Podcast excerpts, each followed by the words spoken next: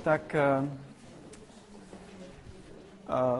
mám také aj iný príbeh, keď som akože prezradil, odkiaľ som,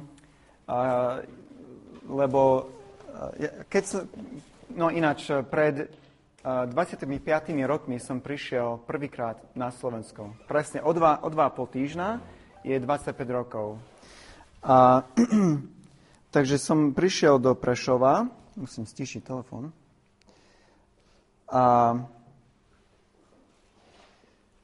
A tam som bol 3 roky, ale potom sme išli do Nitry, po nejakom čase sme išli do Nitry a tam som išiel kúpiť Jane vianočný darček a tam bol taký stán a tam predávali všelijaké drevené veci. A ja som išiel, som poprosil, že prosím vás, chcel by som kúpiť tamto denko.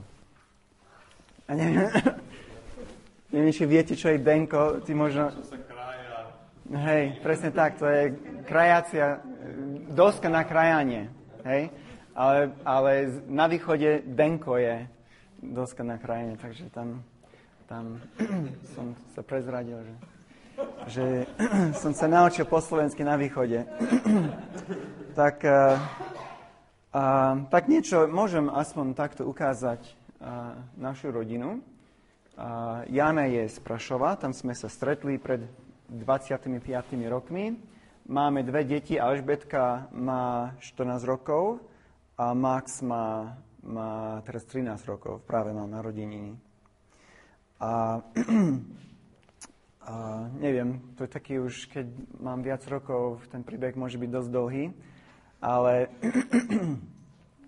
tak...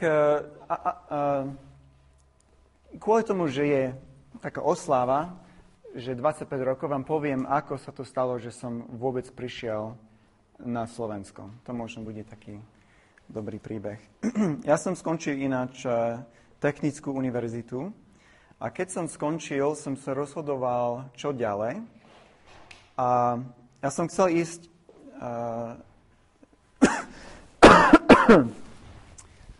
ďalej študovať, ale a v tej oblasti, ktorú som vyštudoval, lenže som sa rozhodoval, že chcem si byť istý, že čokoľvek, čo budem robiť v živote, chcem všetko robiť pre Boha.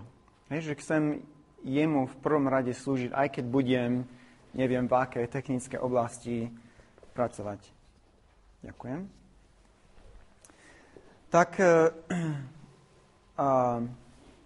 som sa rozhodol, že pôjdem na takú misijnú cestu, nie iba na týždeň, ale na 2 roky, že si urobím takú prestávku v živote.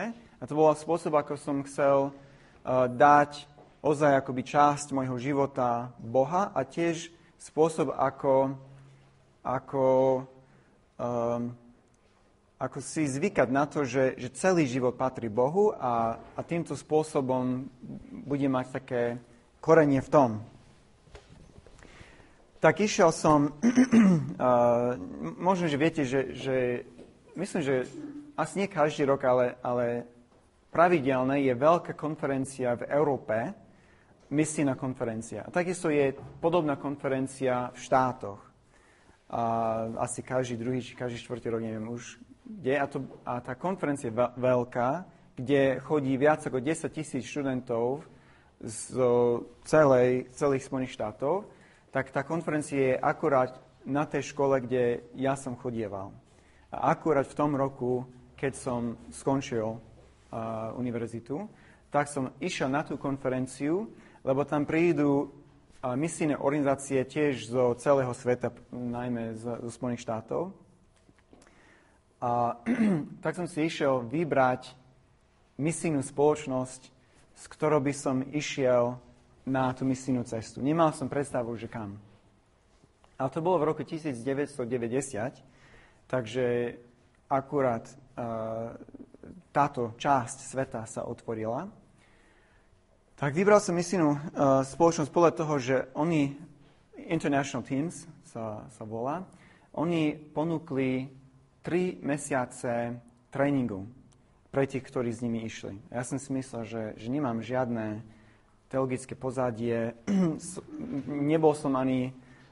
bol som teda mladý kresťan, tak som si myslel, že to bude potrebné, aby som mal aspoň nejakú prípravu. A tak keď som s nimi bol, som ma opýtal, že kam by som chcel ísť. A som povedal, že neviem, že nemám veľmi... Nebol som taký misionár ako niektorí, že od detstva sa modlie za nejakú konkrétnu krajinu. Tak potom sa pýtal, že čo by ste chceli robiť.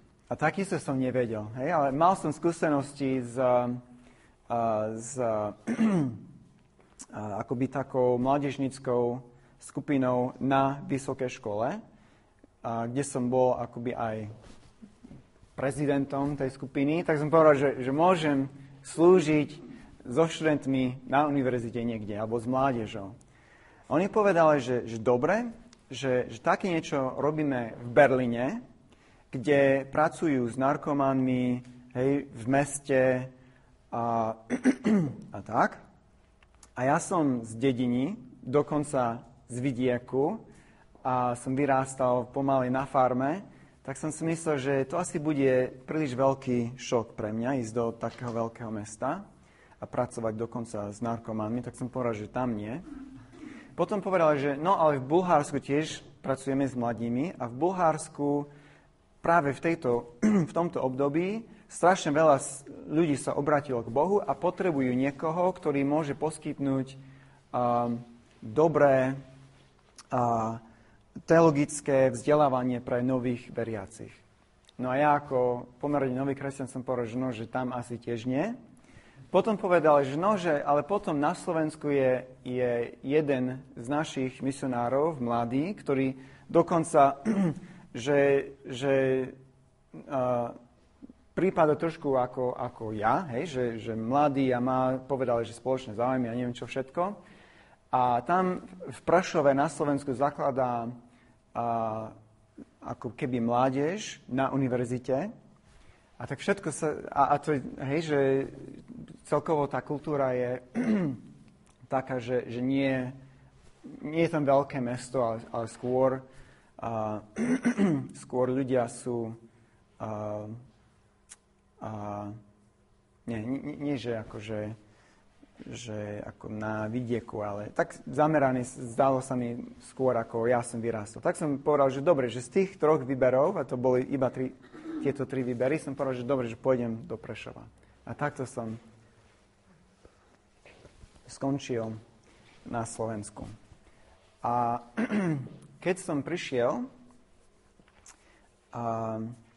myslím, že naozaj som prišiel, som mal plán tu stráviť 2 roky a vrátiť sa a ísť naspäť do toho, čo som tam vtedy robil.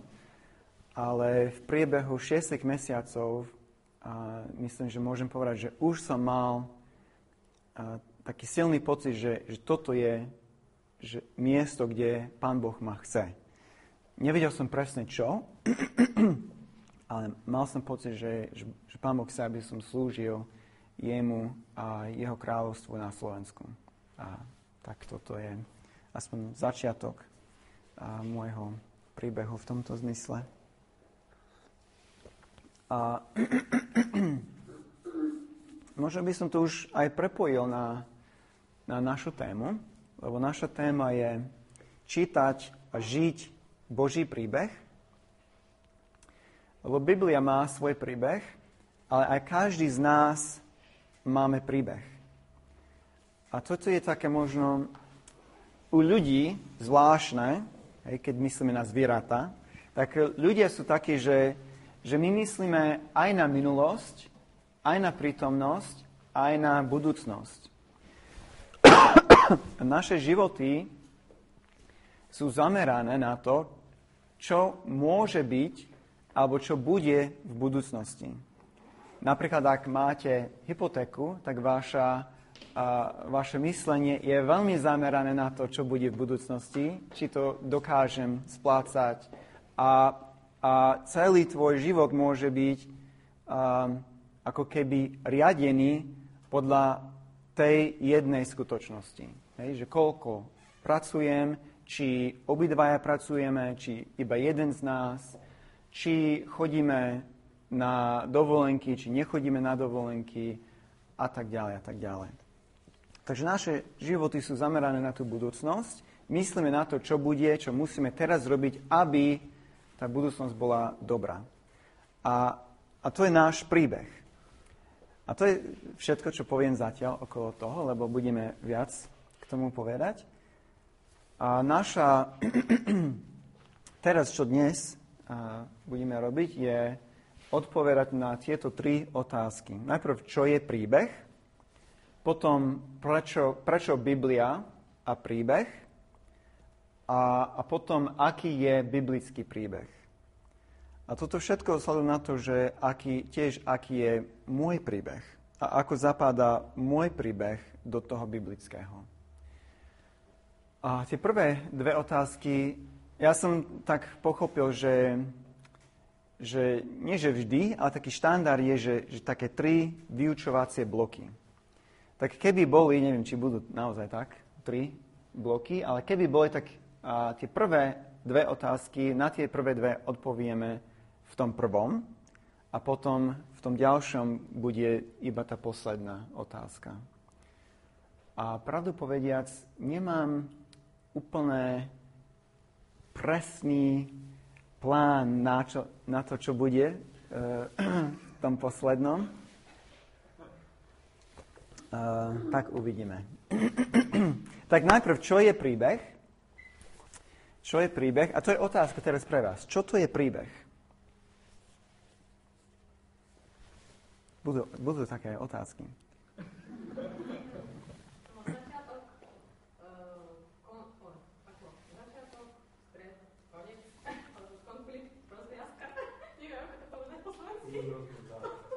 Dobre. Príbeh má začiatok, stred a koniec. Má napätie a rozuzlenie. Je zapletka. Čo ešte by ste povedali? Ponaučenie.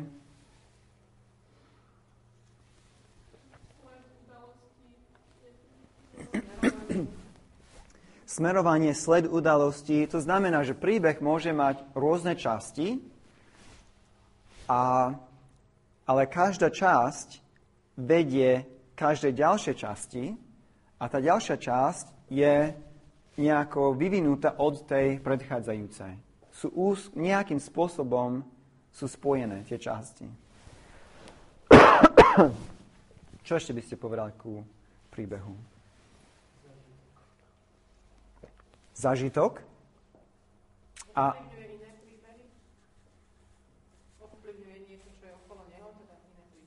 áno. A ako zážitok?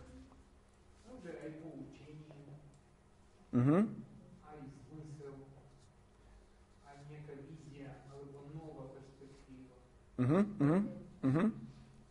Dobre.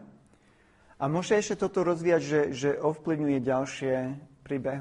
Ale má proste dosah na všetky strany, pred sebou, za sebou, vedľa seba, vytvára takú pavučinu. Aha, dobre.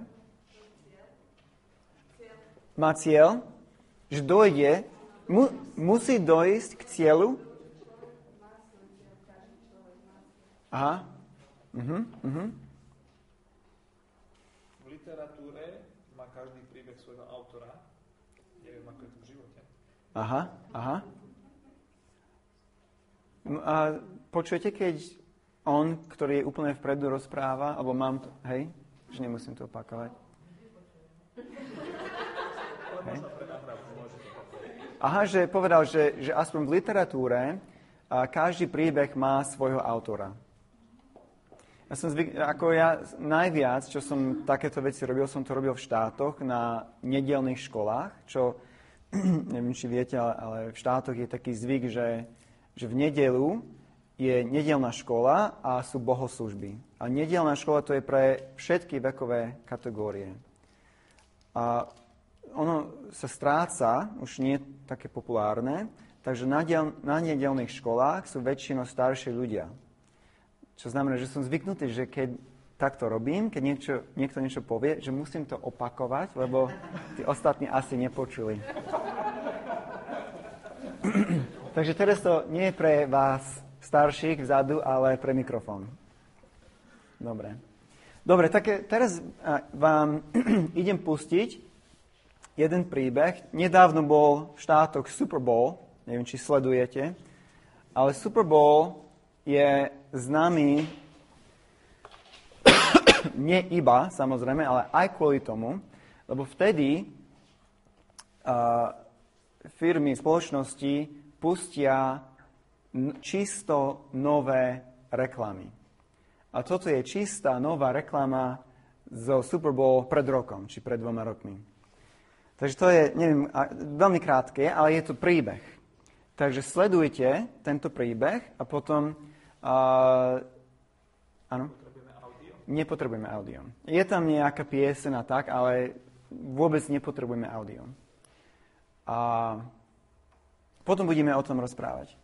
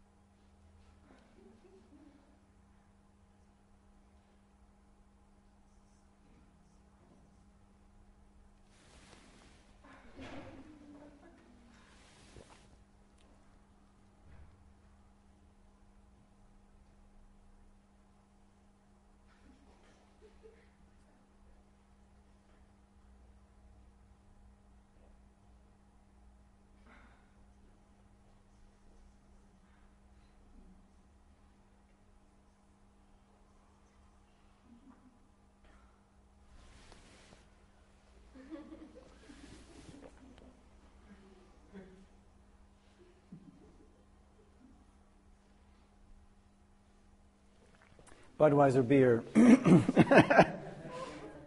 takže my sme spomenuli nejaké veci, že čo je príbeh, tak či to sedelo s tým, či toto je taký príbeh.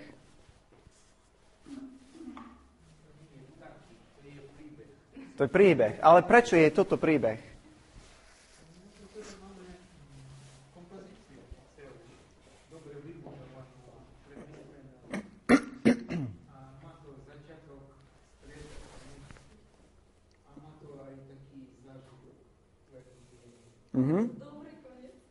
Má dobrý koniec. Happy end, hej? Má happy end.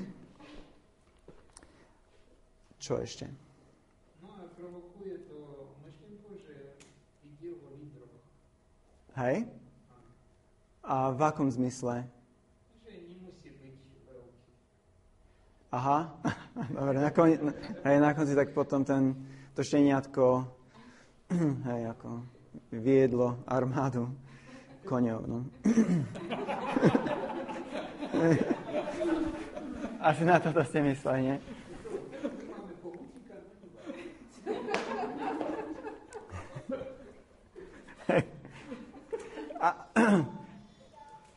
Babka bola.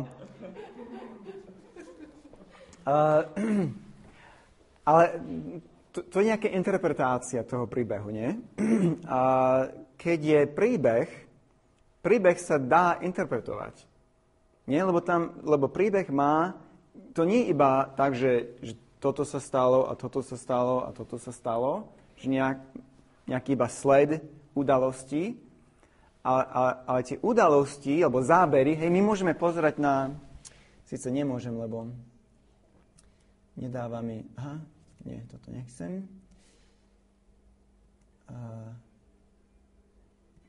Toto je... jeden záber, hej, ako ukazuje niečo, potom je ďalší záber a každý jeden záber tam nie je náhodné, ale tam je, vy ste povedali, že má dobrú kompozíciu, vymyslenú, hej, alebo dobre vymyslené a každý jeden záber má nejaký cieľ a je tam preto, lebo to buduje ku koncu. A dokonca, možno, že nie úplne každý záber, možno, že akorát tento záber by sme mohli vynechať, aby sme pochopili, o čo ide. Ale myslím si, že aj tento záber nám pomôže vedieť, o čo ide, lebo tu vidíme je viac šteniatok. Dobre? A tak vieme, že je chovateľská stanica, že predáva práve tieto šteniatka a že hej, toto má zmysel preto, lebo to jedno šteniatko, to hlavné, aj on, alebo aj jemu hrozí, že bude predaný. Hej? Že aj toto má zmysel pre celý príbeh. A sú tam niektoré zábery, ktoré keby sme ich boli nechali, tak by sme úplne stratili sled toho príbehu, alebo by sme nakoniec ani nepochopili, o čo ide. Takže, hej, kompozícia, každý záber má nejaký význam pre celok. A to nie iba jedna vec, a potom druhá vec, a potom tretia vec v nejakom chronologickom poradí, alebo tak. Hej? A čo ešte môžeme povedať o tom, že v akom zmysle je toto príbeh?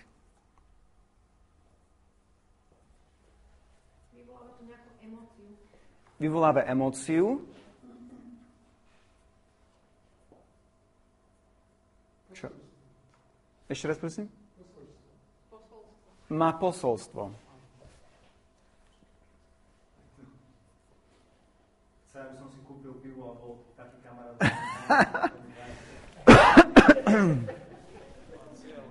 Hej, má cieľ. No, akože to musí byť konečný cieľ tej reklamy, lebo ináč by neboli vôbec dávali. Oni platia milióny a milióny, aby mohli mať, ako púšťať reklamu počas Super Bowl. Ty si niečo chcel? Dobre. A ja by som možno, že iba toto zatiaľ zdôraznil, že kvôli tomu, že máme hej, tie zábery, ktoré sú počas celého toho klipu. A každý záber má nejaký zmysel alebo odohráva nejakú úlohu pre konečný cieľ. Tak kľúčové je, keď máme dlhší a väčší príbeh, kľúčové vždy je, keď sa zaoberáme týmto záberom, musíme vedieť nie iba to, čo je v tomto zábere, ale musíme vedieť, čo bolo predtým a čo bolo potom, aby sme naozaj rozumeli, o čom je táto časť. Hej? Vidíte to, keď rozprávame o príbehu, je naozaj kľúčové, nemôžeme iba pozrieť na časť, ale musíme pozrieť na celok, aby sme to naozaj pochopili. A toto už nevidíte, tieto menšie obrázy, ale to sú obrazy, ktoré sa, alebo zábery, ktoré boli medzi týmto a tamtým ďalším. A potom ešte by som dal takýto obraz. Vedeli by ste, čo môže mať tento obraz spoločný s tým, o čom ja teraz rozprávam?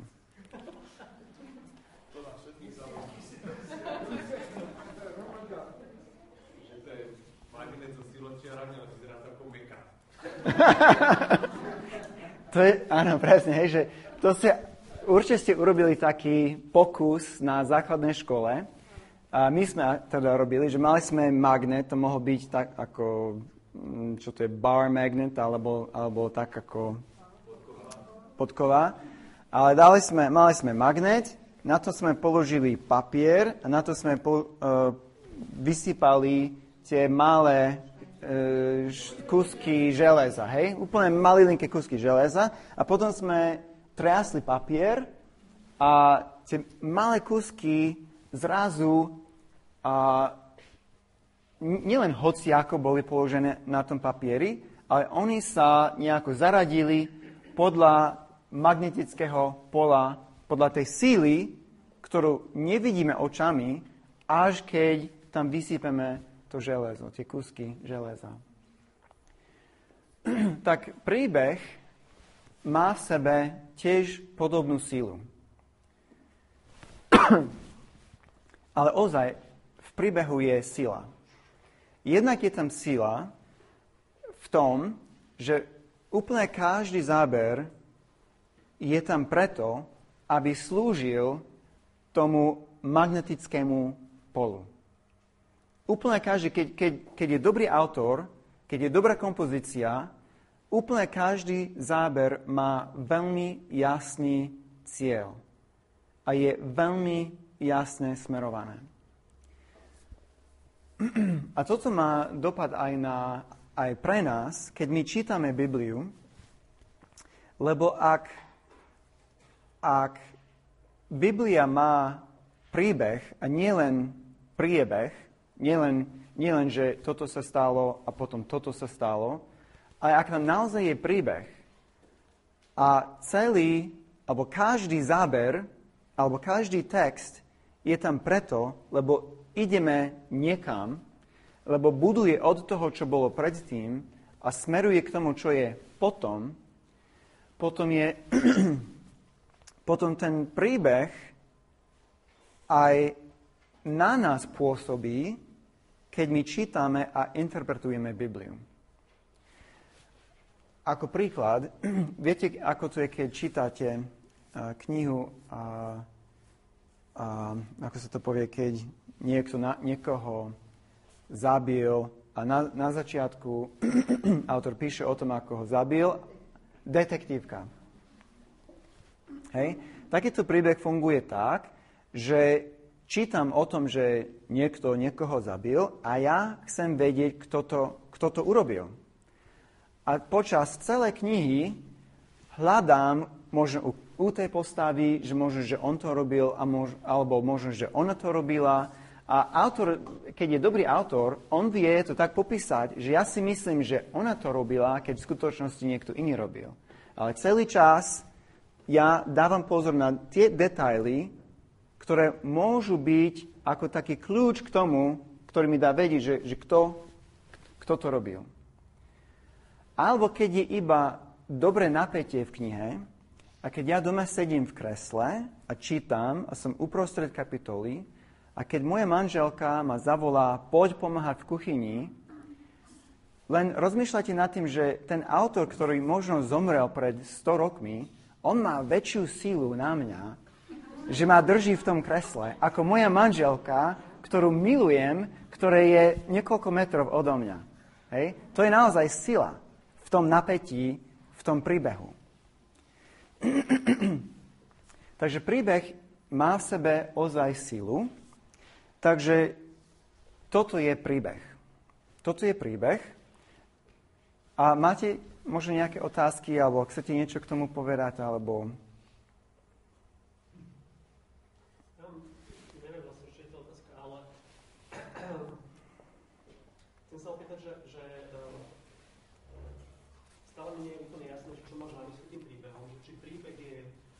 Lebo ten príklad napríklad s tou reklamou, to bola určite fikcia alebo detektívka, hej? Čiže to sú vymyslené príbehy, kde celý ten príbeh je naozaj iba to, čo vidím a počujem, čo ten autor do toho vložil a čo mi ukázal. Hej?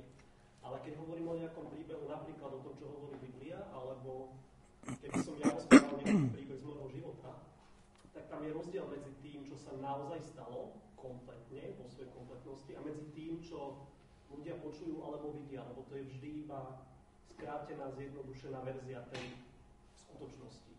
Čiže to sa chcem opýtať, že o akom príbehu vlastne ideš hovoriť, že hovorí o tom príbehu vinu správnom, alebo o tom príbehu, že v tej komplexnosti, ktorú v sebe skrýva, čo sa naozaj komplexne stalo. Mm-hmm. Neviem, či rozumiem dobre, lebo očakával som jednu otázku a potom som pochopil, že tá otázka si nebola. Čiže príbehu, že...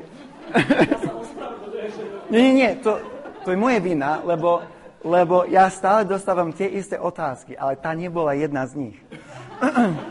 Aspoň si myslím. Takže... Nie, v pohode. Čiže ako komplexný príbeh,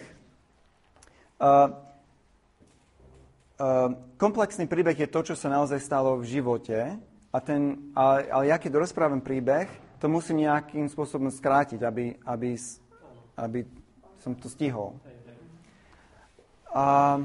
Ale ja si myslím, pokúsim sa, a potom môžete sa ešte opýtať, ak neodpoviem. Biblia je nie... Biblia je podľa mňa dejepisné dielo. Čiže Biblia ako celok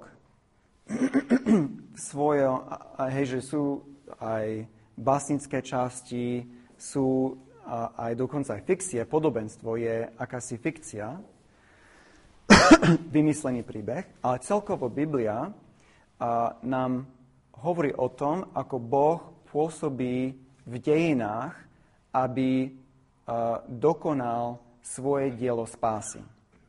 Takže vo veľkom Biblia je dejepisné dielo. Ale žiadne dejepisné dielo nemôže byť, si myslím, komplexný príbeh v tom zmysle, že vysvetľuje, popisuje všetko, čo sa niekedy stalo. Vždy musí vybrať nejaké časti toho. A aj dejepisné dielo je príbeh aj v tom zmysle, že je kompozícia. Že tie časti, tie zábery, tie jednotlivé časti príbehu sú vybrané, aby niekam smerovali. A práve o tejto veci teraz... aby tá prvá časť nestala všetkými troma časťami.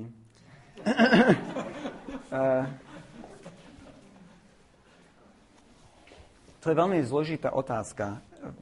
Najprv, či smerujem dobre, či to je... Nemusíš sa tomu veľmi dlho venovať. Ale je to odpoveď naozaj? Že... Ja chcem povedať to, že Biblia, keď popisuje dejiny, popisuje, čo sa naozaj stalo. Ale nie, že iba popisuje. Ale Biblia už je kniha Genesis alebo Evangelium podľa Jana. A nie je iba popis toho, čo bolo, ale je interpretácia toho, čo bolo. A ja tak hovorím študentom, že Biblia nie je okno, Biblia je malba. A ja to myslím tak, že okno, dobré okno nevidíme. Hej? Máme vidieť nie na okno, ale máme vidieť cez okno na to, čo je vonku, čo je za tým. Čiže okno je to, čo nám... Keby tu neboli okna, by sme tu boli iba tu vo vnútri a nič by sme nevideli, čo je tam vonku.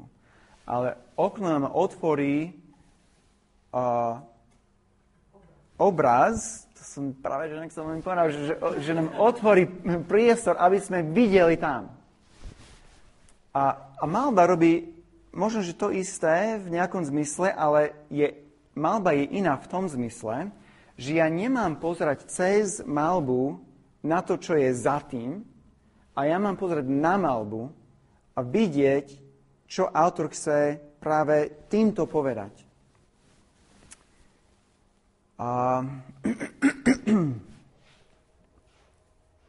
A toto je dôležité, lebo kompozícia znamená, že autor vybral tento záber alebo túto udalosť a túto udalosť, lebo on chce z toho vytvoriť nejaký celok, čo má začiatok, stred a koniec, ktorý niekam smeruje, a s týmto celkom on chce nielen ukázať na to, čo bolo v minulosti, ale on chce to, čo bolo v minulosti, interpretovať. Chce nám povedať, čo to znamená. Dobre? Dobre. Kľudne ako... Hej.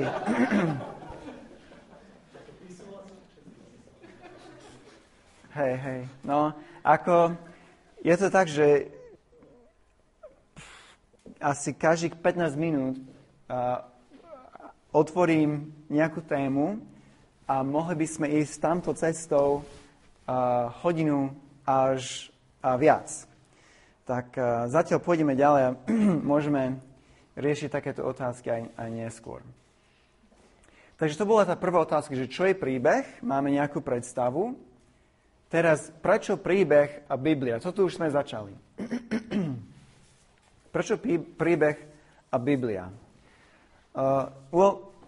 Prvý dôvod je, že ak Biblia je príbeh, potom mali by sme takto aj čítať.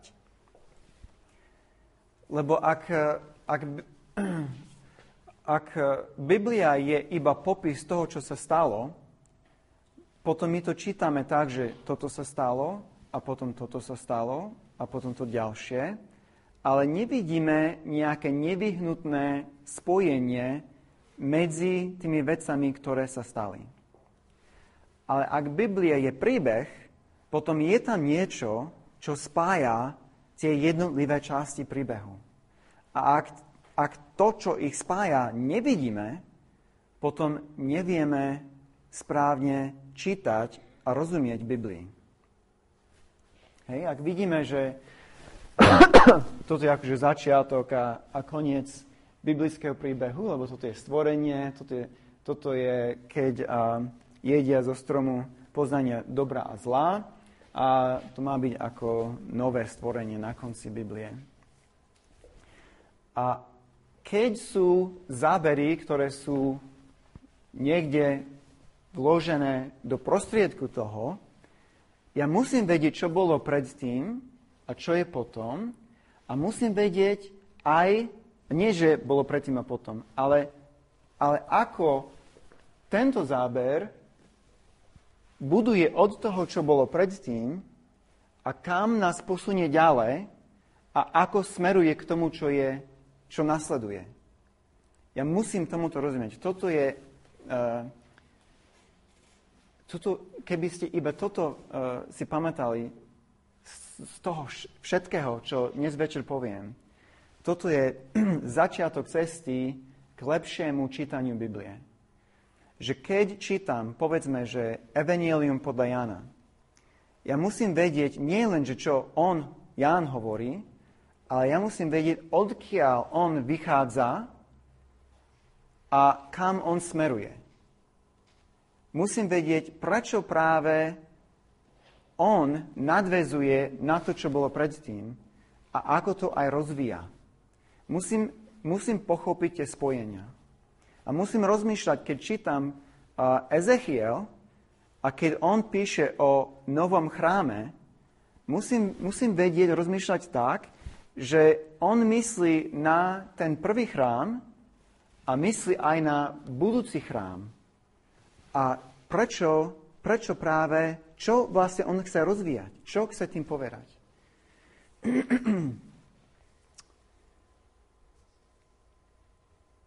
Teraz to, neviem, zatiaľ je to možno, že teória, ale dúfam, že neskôr, ako k tomu dojdeme, že uvidíme lepšie, ako to funguje. Ja musím najprv si byť istý, že som niečo nevynechal.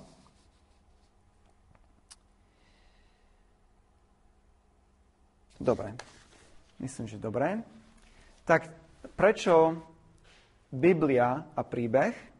Tak toto je tá prvá odpoveď, lebo Biblia je príbeh, je kompozícia a ak chceme dobre rozumieť Biblii, musíme si začať všimnúť tie spojenia medzi jednotlivými časťami Biblie.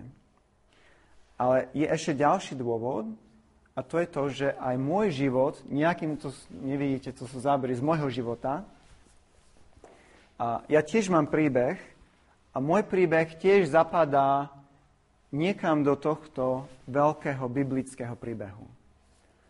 A tak ako ak chcem správne čítať Bibliu, musím rozumieť, ako všetky tieto zábery zapadajú do toho veľkého príbehu. Ale ak chcem dobre žiť, ja musím tiež vedieť, ako môj príbeh zapadá do toho veľkého biblického príbehu.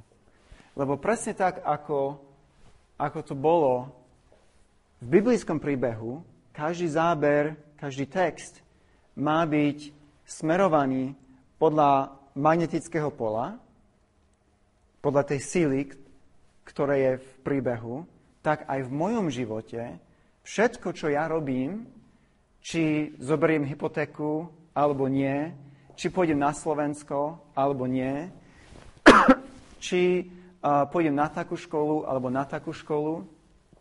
Všetko má byť nejako riadené podľa tej veľkej sily biblického príbehu. Čiže čítanie Biblie a môj porozumenie Biblie je úzko spojené s tým, ako aj žijem, alebo s účtovníctvom. Hej, byť učeníkom Ježiša Krista znamená, že veľký príbeh Biblie ovláda môj život.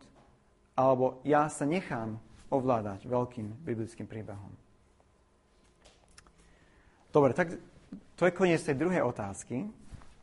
Neviem, či, ja by som bol rád, ak by ste mali nejakú spätnú väzbu aj k tomu. Alebo možno, že niekto má príklad toho, ako si urobil alebo urobila nejaké rozhodnutie v živote, keď, áno, hej, biblický príbeh mal vplyv na to, ako som sa rozhodoval v tom momente života. Ja som už aj rozprával nejaké svoje taky v tomto zmysle.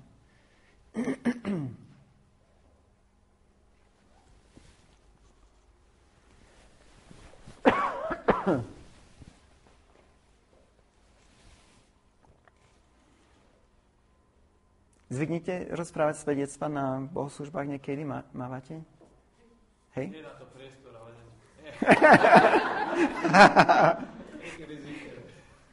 to poznáme aj my v Vysrici. Jeden čas, pred 2 rokmi, alebo neviem presne koľko, Slavo, náš brakazateľ, on pozval konkrétnych ľudí, že teraz ty budeš mať svedectvo. No a bolo niekoľko týždňov za sebou, ale svedectva o tom, že myslím, že ako sa stal veriacím, ako uveril. Takže to sú asi ľahšie svedectvá. Takže to bolo dobre. Tak keď nie je nič, potom možno, že teraz by nebolo zlé na prestávku. Hej? Môže byť? Či nie? Môže byť, ale ja som jedno vec povedal. Predsa, že nespomínam si na to rozhodovacie procesy. Asi neviem, či sa rozhodujem niekedy, ale mám dosť často pocit, že väčšinou iný rozhodujú za mňa o tom, čo bude a nebude. Ale napríklad to, že vnímať seba ako súčasť príbehu, súčasť toho väčšieho príbehu, mne strašne pomáha rozumieť že zmyslu života, alebo zmyslu situácií, ktoré zažívam, alebo strašne to pridáva na hodnote momentov, ktoré zažívam, napríklad v rodine, alebo teda v cirkvi, alebo v práci. A to vedomie, že to ide od niekam a niekam ďalej, nielen od môjho narodenia k mojej smrti, ale že to súvislo širšie, proste to dáva životu jeden obrovský nový rozmer. Neviem, či to je pre všetkých dôležité, a pre mňa je to veľmi dôležité. Hej, ja si pamätám, keď som uveril, ja som bol na strednej škole a naša rodina začala chodiť do jedného nového zboru, ktorý založili v našej dedine. A my sme, napríklad, to bol baptistický zbor, taký veľmi konzervatívny a vždy, keď kázal, tak sme mali mať Biblia a otvoriť, hej, a čítať. No a si pamätám, keď sme tam začali chodiť, tak najprv sme nemali Biblie, potom sme mali a že otvoriť ku knihe Genesis. A ja, že ako dobre, že to je obsah, lebo ja som nemal šajnu, kde je kniha Genesis. Alebo Zjavenie, alebo hoci, ktorá kniha. A si pamätám, keď ako prvé Vianoce v našej rodine všetci sme boli noví, všetci sme uverili a sme boli aj pokrstení spolu. No a si pamätám prvé Vianoce, ktoré sme strávili tak ako veriaci rodičia vymysleli, že ideme čítať príbeh o narodení Ježiša.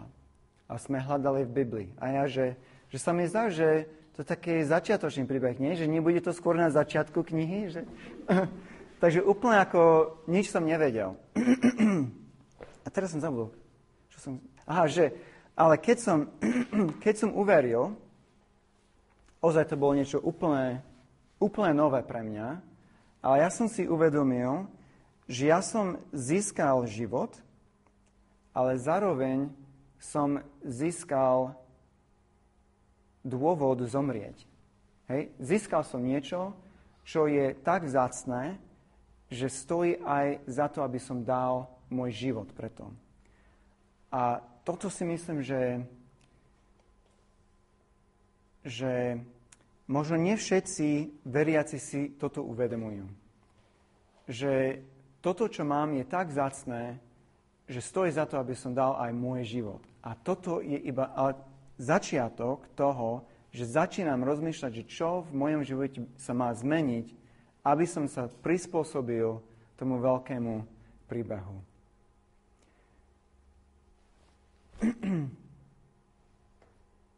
To je v tom zmysle, čo spravil. Dobre, tak time out.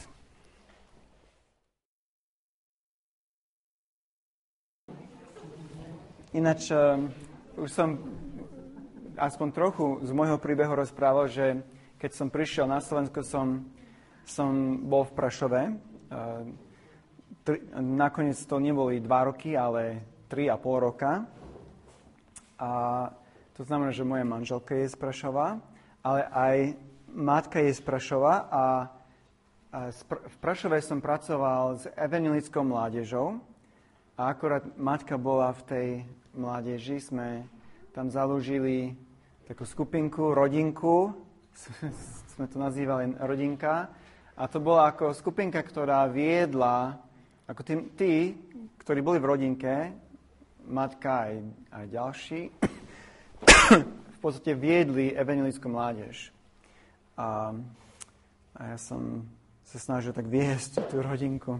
A toto je dôvod, prečo ja nepracujem s mládežou, lebo tam som zistil, že s mládežou neviem pracovať. Takže určite to nie je môj príbeh. Takže teraz chceme, ozaj by bolo dobre, prosím.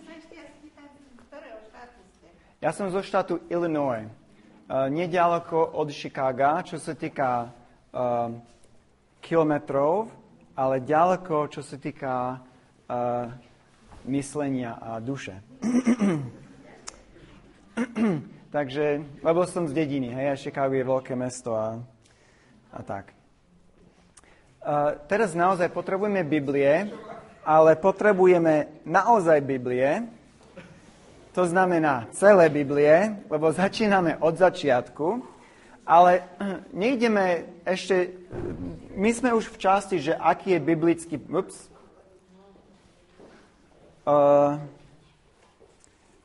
no ešte nie sme.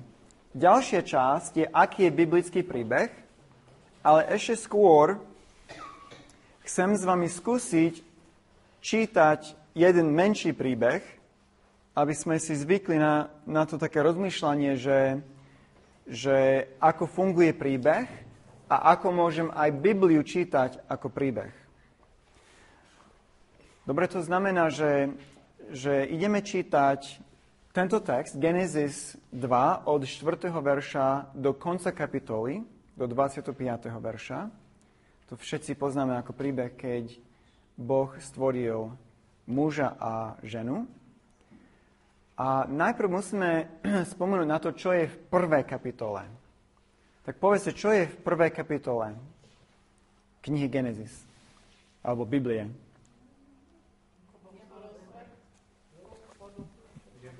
Boh stvoril svet, stvoril nebo a zem. Čo sú také typické veci, keď myslíte na prvú kapitolu, na čo myslíte? Na stvorení, že to bolo dobré. Lebo tam 7-krát spomína. A Boh videl, že to bolo dobré. Čo ešte? 6 dní. stvoril za 6 dní a potom 7. deň si odpočinul. To je v druhej kapitole, v tých prvých troch veršoch, ktoré sú tesne predtým.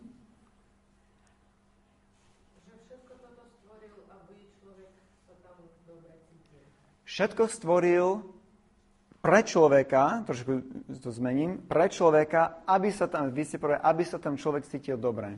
Aby požehnal človeka. Ešte niečo? Dobre, to aj stačí. No, a to je v druhej kapitole. To ideme teraz čítať. Dobre, tak teraz, ako ja mám voľno, a vaša úloha je čítať tento text a hľadať tam príbeh. To znamená, tam by malo byť nejaké napätie, a nejaké rozúzlenie a smerovanie k tomu rozúzleniu. A ozaj teraz môžete robiť spolu, každý sám, alebo niektorí spolu, niekto sám, úplne ako chcete, ale dávam vám, povedzme, že zatiaľ 10 minút, to možno už je veľa, ale uvidíme. Napätie a rozúzlenie. Dobre?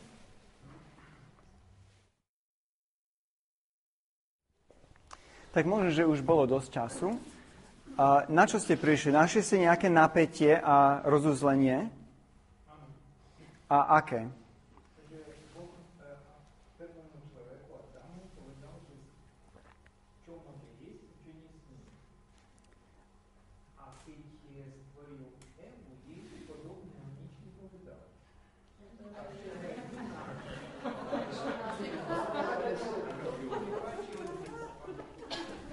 Dobre.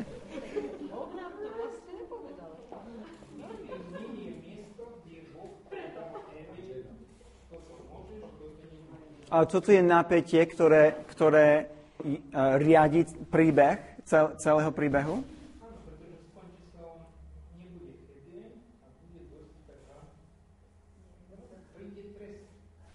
Dobre, počkajte, lebo to, čo chcem povedať je, že táto druhá kapitola je príbeh, ktorý sám v sebe má začiatok a koniec.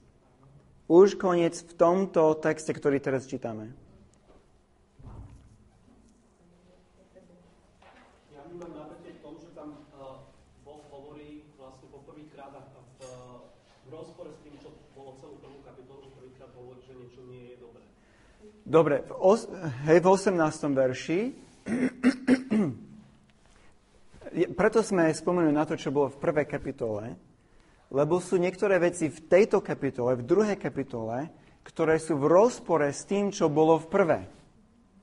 A dve veci, hej? Povedzme, že dve. A jedna z tých vecí, čo je v rozpore, je to, že v prvej kapitole povedal 7-krát, je to dobre. Boh povedal, hej? Alebo je napísané. A Boh videl, že je to dobré. A posledný krát a Boh videl, že to je veľmi dobré. A teraz Boh v druhej kapitole hovorí, nie je dobré. Hej? To je v rozpore s tým, čo bolo v prvej kapitole. Ale je tu ešte niečo, čo je v rozpore s tým, čo bolo v prvej kapitole. Mužovi nie je dobré samému? A to je to, čo je v 18. verši. Prvý kapitola sú už obidvaja, ale druhá kapitola je na tým, že je Adam. Ani Adam ešte nie je. Alebo ešte. Hej? Že keď začíname tento text, hej? Čítajme od 4. verša. Teraz naozaj od začiatku 4. verša. Neviem, aké máte Biblie, ale v ekumenickom sú je rozdelený. To znamená, že sme príliš ovplyvnení Nemcami. Dobre. Od 4. verša, lebo toto je hlavička nie iba pre druhú kapitolu, ale pre druhú, tretiu a štvrtú kapitolu. Dobre? Takto sa udialo stvorenie neba a zeme. To je hlavička. A teraz, keď Hospodín Boh utvoril zem i nebo, hej, toto sa už stalo. V tej predchádzajúcej kapitole. Keď Hospodin Boh utvoril zem i nebo, ešte nebol na zemi nejaký polný kér a nerásla nejaká polná bylina. Už toto by malo byť trošku divné, nie? Že toto už vybavil v prvej kapitole. Lebo Hospodin Boh nezoslal na zem dážď a nebolo ani človeka, ktorý by obrábal zem. Takže ešte ani človek nie je. My keď čítame prvú kapitolu, keď na konci prvej kapitoly všetko je stvorené a všetko je dobré, všetko je veľmi dobré. Všetko je ukončené, lebo Boh stvoril a skončil a si odpočinul. A teraz, keď začíname druhú kapitolu, teda v tom 4. verši, to je ďalší príbeh, tak už ako keby sme sa vrátili do toho času, keď všetko ešte nie je stvorené. A toto má vytvoriť v nás napätie, že aha, niečo, čo bolo dokončené, už sme zase v tom stave, keď to nie je dokončené. My sme v nedokončenom stave. A v skutočnosti tu máme dva príbehy. Prvý príbeh začína v tom 4. verši, že ešte nie je plný kér a nerastla nejaká plná bylina, lebo Hospodin Boh nezoslal na zem dážď a nebolo ani človeka, ktorý by obrábal zem. Aby tento príbeh skončil, toto musí byť vybavené. Hej? Aby stvorenie bolo naspäť v tom stave, v akom má byť, toto musíme vidieť, že toto je splnené. Hej? Že ten nedostatok, už máme riešenie pre nedostatok. A vidíte rozuzlenie tejto časti príbehu?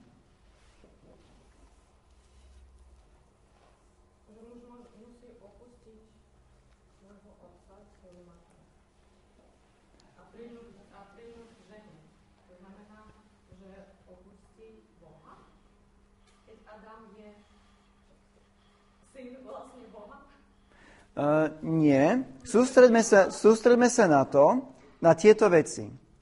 Ešte nebolo na zemi nejaký plný kér a nerastla nejaká plná bylina, lebo Hospodin Boh nezoslal na zem dážď a nebolo ani človeka, Adam, ktorý by obrábal zem. Tak, však tam vysádza záhradu hneď, nie? Hej, teraz to, čo sa stane hneď za tým,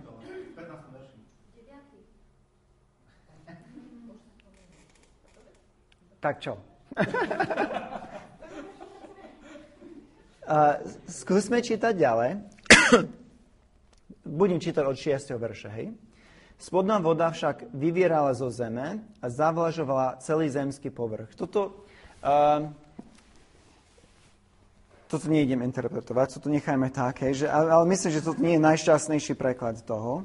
To nemá znamená, že namiesto dážde je toto, čo vyviera zo zeme, ale toto je taký obraz, že ako keby chaos trošku, hej? Že nie je to tak, ako by to malo byť.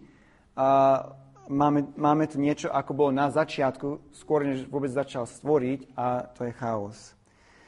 Hej, to je ten problém. Potom vtedy Hospodin Boh stvárnil človeka. Už toto je k rozúzleniu, nie? Lebo jeden z problémov bol, že nie je človek. A toto je, by som povedal, hlavný problém toho, čo bolo, čo sme čítali na začiatku. Tak Boh stvoril človeka, prach zo zeme, dobre,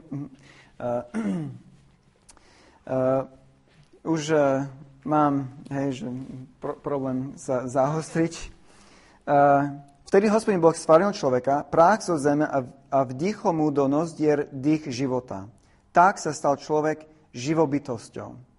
A potom popisuje záhradu. Hospodin Boh vysádil záhradu v Edene na východe a postavil do nej človeka, ktorého stvárnil. Hospodin Boh dal výraz zo zeme stromom všetkých druhov, na pohľad lákavým a na jedenie chutným. Uprostred raja dal výraz stromu života a stromu poznania dobra a zla. A tak ďalej. Hej? Čiže celý ten problém, čo bol na začiatku, sa teraz vyrieši. A hlavné vyriešenie je, že stvoril človeka, Adáma. A ideme až na koniec, potom od 15. verša. Hospodin Boh vzal človeka a umiestnil ho v záhrade Eden, aby ju obrábal a strážil. Hospodin Boh prikázal človekovi, potom mu dal príkaz ohľadne stromu, že nemôže z neho jesť. Tak to, čo máme v tejto prvej polovici tejto kapitoly je, že je napätie a rozuzlenie a potom ešte je ten strom života, ktorý ukazuje, že toto je niečo, čo môže v budúcnosti dojsť k niečomu zlé. Hej. Napätie, rozuzlenie a také budúca možnosť pre zlé. Varovanie. Hej. Budúca možnosť pre zlé. Dobre? A teraz v druhej polovici, teraz pozrite na druhú polovicu a tiež napätie. Skúste pozrieť, či nenájdete podobné veci v tej druhej polovici.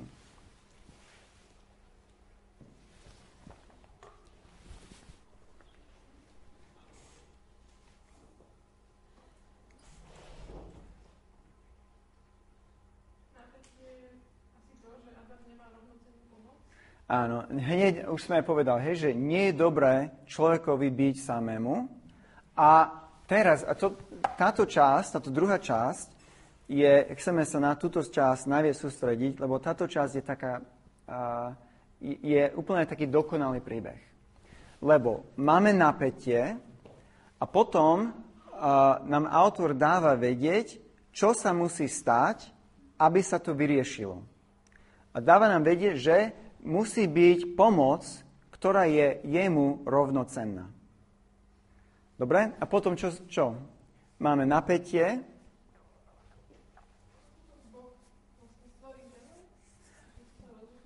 Áno.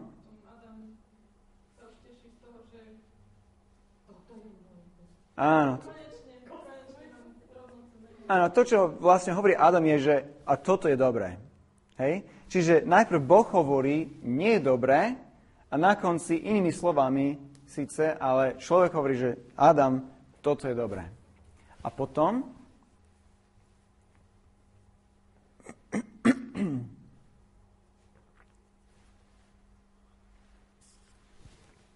dáva nejaký vzor pre budúcnosť.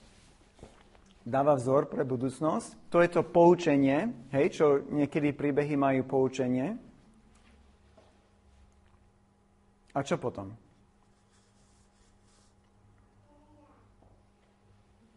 Ešte boli nahý. A nehanbili sa. Čo my vieme, že takýto stav teraz nie je. Však. Čiže toto ako keby predpovedá alebo ukazuje na možnosť pre budúce zlo. Hej? Že niečo sa stane. My vieme, že Adam a Eva jedli zo stromu poznanie dobra a zla. Hej? Že tam ukazuje na niečo, že toto môže ísť k zlému. Na konci prvého príbehu a takisto na konci druhého príbehu ukazuje na niečo, že toto môže dojsť v nás, to vyvoláva pocit, že že toto nie je stav, ktorý bude trvať na veky. Čiže máme v prvej polovici aj v druhej polovici máme podobnú štruktúru. Napätie, rozuzlenie a ukazuje na možnosť pre budúce zlo. A pre mňa je zaujímavé, že či to máme naozaj čítať ako príbeh, alebo nie. Ale keď pozrieme hlavne na tú druhú časť, teraz od 18.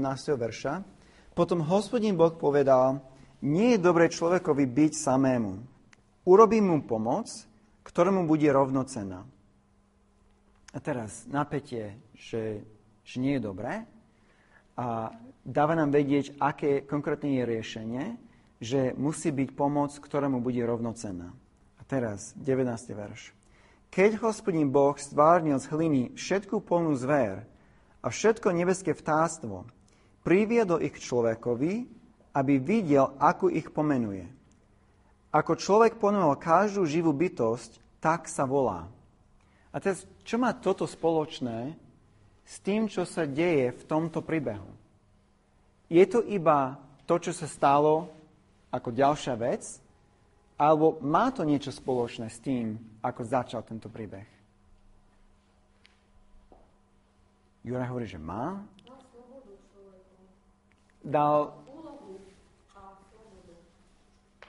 slobodu dať mena. Ale čo to má spoločné s príbehom?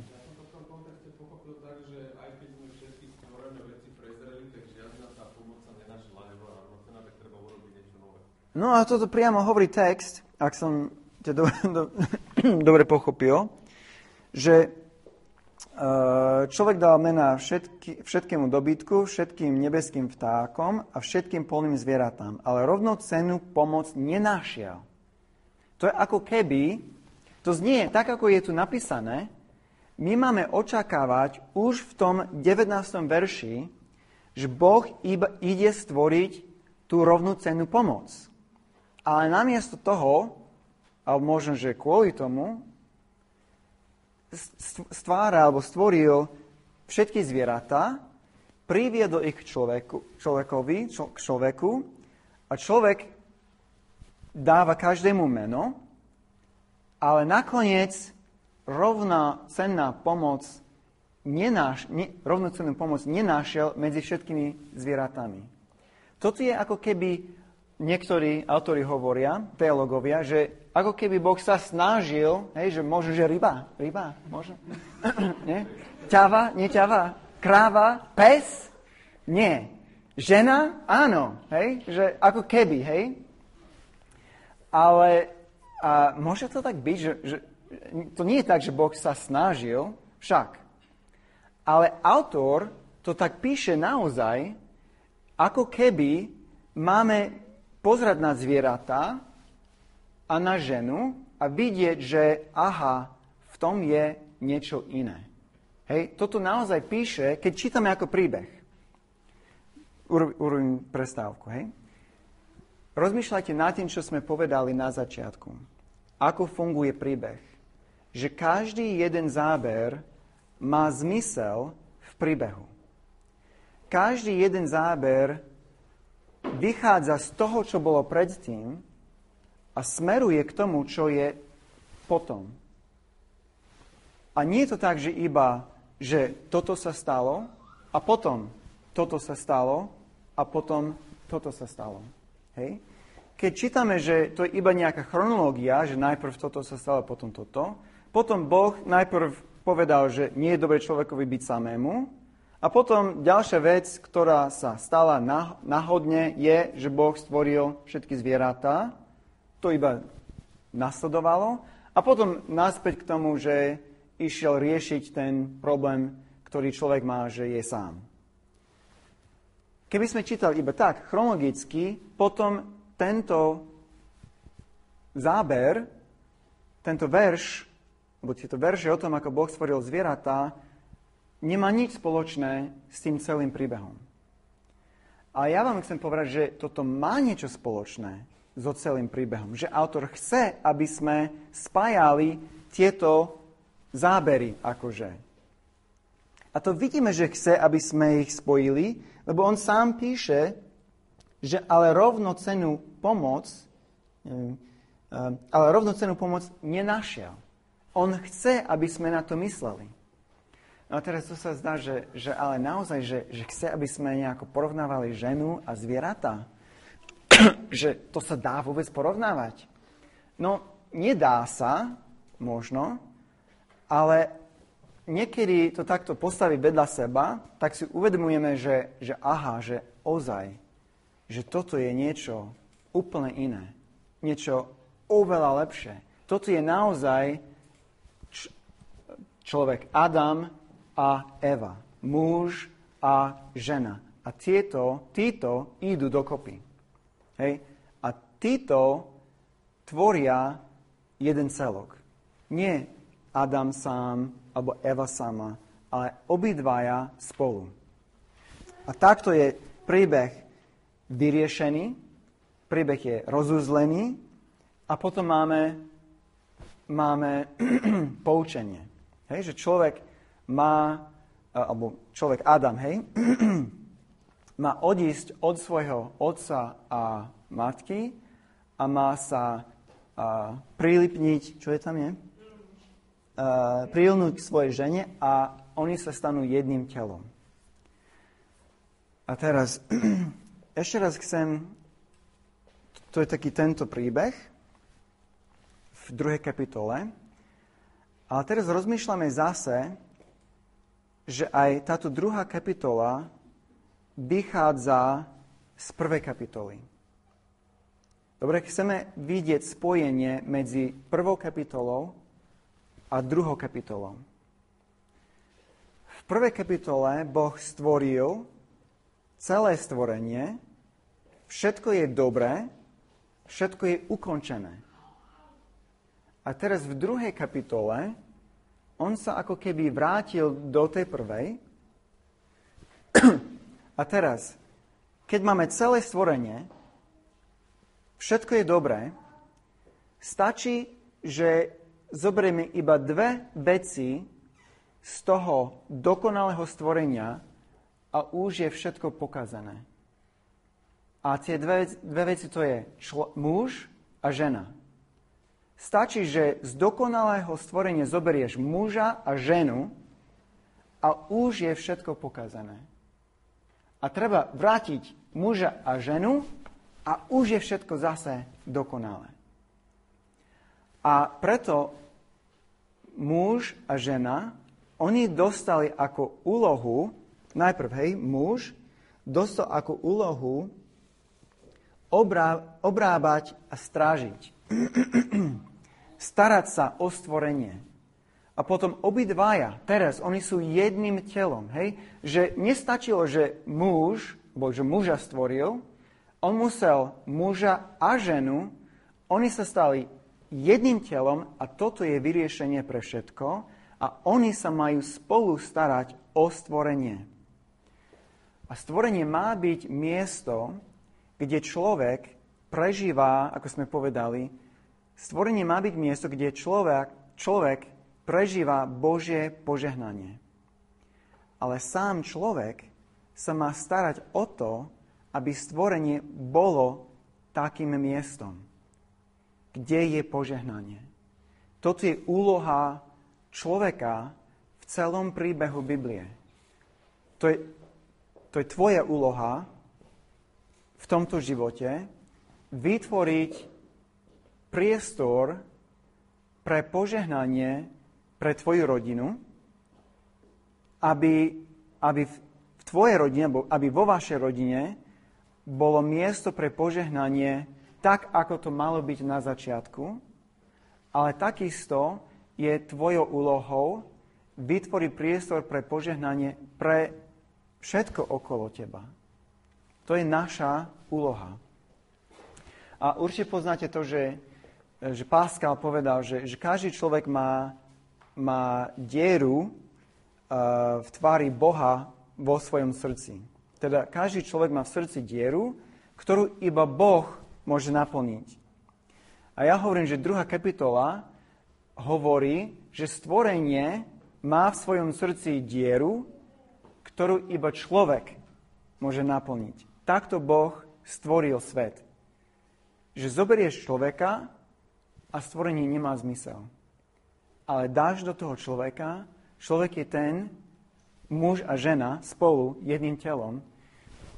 To sú tí, ktorí sa majú starať o to, aby bolo miesto pre Božie požehnanie pre všetkých.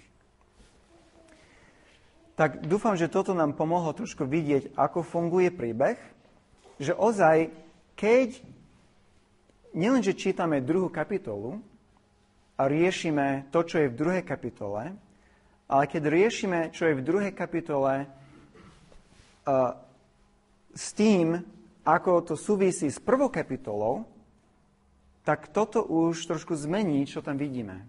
Napríklad, keď začíname s tým, že Boh povedal, že všetko je dobré, a na toto myslíme, keď čítame 18. verš, si uvedomujeme, že aha, že nie je dobré, to znamená, to hneď, podľa mňa hneď by sme mali myslieť na prvú kapitolu.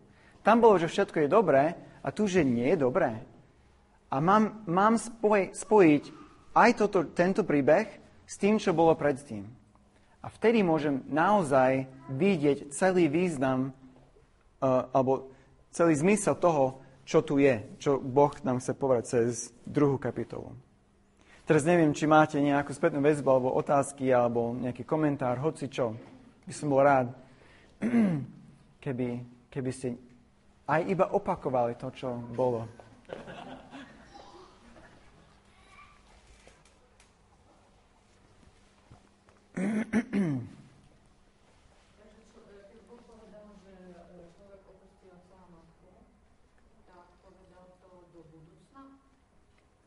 Do budúcna, viete, Adam nemá otca a matku, hej? Takže toto je ozaj poučenie. Mojžiš toto hovorí Izraelitom, že kvôli tomu, že Boh, že také je stvorenie, toto je tak, ako to má byť v našich rodinách. Tam je niečo také, že ich spoločnosť fungovala tak, že najvyššia autorita bola najstarší žijúci otec. Hej? A to znamená, že môj otec ešte žije, on je autoritou nado mnou, v mojej rodine, ale aj v rodine mojich sestier, hej, ako oni nemajú. Keby nemali ich manželia otcov, tak náš otec je najvyššou autoritou pre nás všetkých a pre naše rodiny. Ale toto, čo tento text hovorí, je, že ja mám odísť z toho a teraz som najvyššou autoritou pre našu rodinu. A je našou zodpovednosťou vytvoriť miesto požehnania pre našu rodinu. Toto je to, čo si myslím, že tento text hovorí. Že to je štandard pre všetkých ľudí.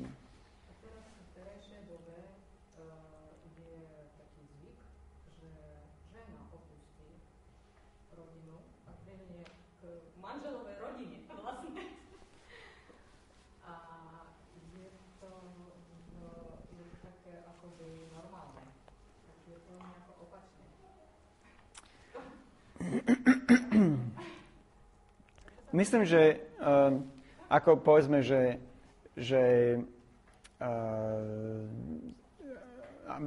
taký najjasnejší príklad je, že idem na Slovensko, sa ožením a ja som ostal na Slovensku. Hej? Skôr sme sa ostali ako keby s jej rodinou, ako s mojou. No ale to nie je o tom, ale o tom je, že my máme... To je jedno, že povedzme, že sme aj bývali u jej rodičov.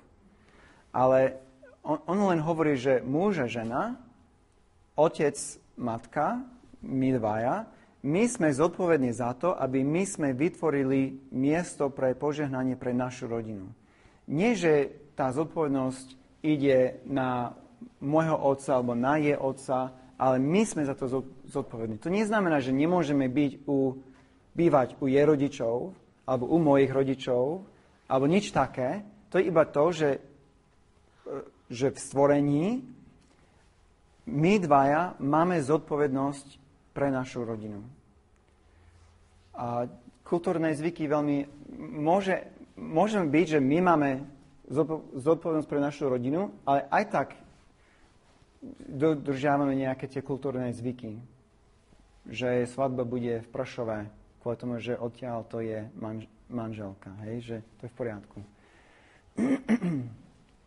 Ja by som mal takú otázku, že čo by si povedal, keď teda ty ma o tom takto rozmýšľal, že vlastne, tak som mal z teba taký dojem, že vraj, že vlastne tá prvá kapitola je akýmsi opisom toho stvorenia A potom druhá kapitola je ako keby takou teoretickou otázkou, že čo sa stane, keď z toho vyberieme človeka. Takže snažíš sa povedať, že tá druhá kapitola je v istom zmysle literárnou fikciou, alebo teoretickou otázkou, alebo to má historickú nejakú, že... No proste, že je to fikcia, alebo že čo sa z tohto teda naozaj to stalo? Alebo čo potom s tými chronológiami, lebo tam je problém. Áno. Hej. Dobre. Otázka v podstate je, či je to fikcia, alebo či naozaj sa to tak stalo, ako sa to popisuje. A lebo je problém s chronológiou. Moja odpoveď je áno. Áno. Je to aj, nie že fikcia. Ja by som povedal, je to kompozícia a zároveň berne popisuje to, čo sa stalo. A to teraz je to komplikované. Lenže sú rôzne spôsoby, ako môžeme berne popísať to, čo sa stalo v minulosti. A jeden spôsob, ako môžem verne popísať to, čo sa stalo v minulosti, je iba rozprávať chronologicky, že toto sa stalo, a potom toto sa stalo, a potom toto sa stalo. A to, čo... Alebo tak, že organizačný princíp, čiže to, čo sa rozhoduje, v akom poradí poviem, čo sa stalo, rozhoduje chronológia. Hej, to je chronológia, je organizačný princíp pre ten príbeh. Ale môžem inakším spôsobom tiež popísať to, čo sa stalo v minulosti, ak nezáleží mi na tom, či je presne v chronologickom poradí, ale chcem niečo iné zdôrazniť, potom môžem organizovať veci podľa toho, čo ja nazývam príbeh. A ten organizačný princíp je, že idem od napätia k rozuzleniu. A nie každý text, nie každé naratívum, nie každé rozprávanie v Biblii je príbeh, ale tento si myslím, že je. A teraz on na niektorých miestach rozpráva inou chronológiou, ako sa veci naozaj stali, lebo toto nechce vôbec komunikovať. On chce niečo iné povedať a organizuje veci podľa príbehu, aby sme pochopili inú skutočnosť, a to je to, že človek je najdôležitejšou časťou stvorenia. Hej, že ako by som, on rozmýšľal, že ako by som mohol toto hovoriť a ako by som mohol príbeh tak rozprávať, aby som dokázal, že toto je to, čo Boh chcel, keď stvoril všetko. Áno? Tu je zaujímavé, že táto časť pre mňa je taká chlapská. To mohol len stať ten chlap.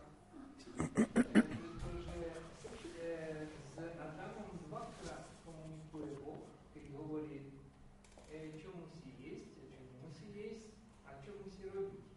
To znamená, Adam už je aj zamestnanec. Už má zamestnanec.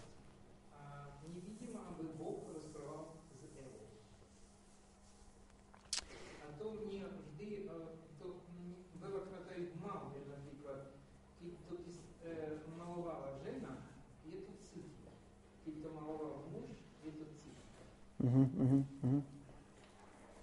Keď je v prvom príbehu stvorenie, to vystupuje autor ako svedok.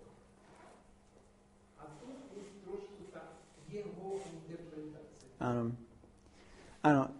Toto posledné je veľmi dôležité, že on nie iba popisuje ako svedok toho, čo sa stalo, Hej, že tento text nie je iba okno do minulosti, aby my sme videli na stvorenie, lebo ak text je iba okno, potom ja mám interpretovať udalosti, ktoré sa stali v minulosti. Ale ak text je malba, autor, inšpirovaný, už interpretoval a moja úloha je pozerať na detaily textu a vidieť ruku autora, ako on tam používal farby, alebo, viete, na malbách maliari častokrát používajú také veci, ako že dávajú veci do trojuholníku, alebo kruh, alebo odkiaľ ide svetlo, je dôležité. Neviem, či poznáte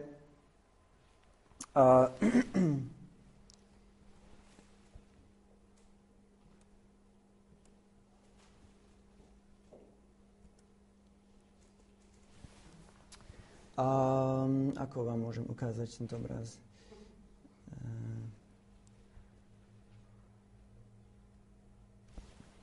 Toto je Rembrandt, ako uchameňujú Štefana. A tak všeličo je zaujímavé na tejto malbe. Napríklad, že toto je že vraj Rembrandt sám. Hej? A každý tu sa chystá Štefana ukameňovať a vyzerá nahnevaný a tak ďalej, ale tento nejak inakším spôsobom čumí na to, čo sa deje. Hej? Tak toto je ruka autora, hej? Že maluje seba do malby a má to nejaký význam. Alebo, keď pozeráte na Štefana, viete, kto je toto v pozadí? Pavol. Presne tak, on pozerá na to a schváluje, čo sa deje. Ale keď vy asi to nevidíte veľmi dobre, ale pozeráte, kde všetci pozerajú, hej? Všetci pozerajú na Štefana, akurát Štefan pozerá tam, odkiaľ vychádza svetlo. A pozerajte na Pavla. Aj on pozerá tam, odkiaľ vychádza svetlo. A keby ste ešte bližšie pozerali, tak by ste videli, že tvár Štefana vyzerá skoro rovnako ako tvár apoštola Pavla, teda ešte nie apoštola, ale ako tvár Pavla. Čiže toto je ruka maliara, ktorý maloval jeho tvár, aby sa podobala, alebo jeho tvár, aby sa podobala na jeho. A teraz je otázka, keď to už vidím, čo robil ten maliar, že prečo? Prečo to robil?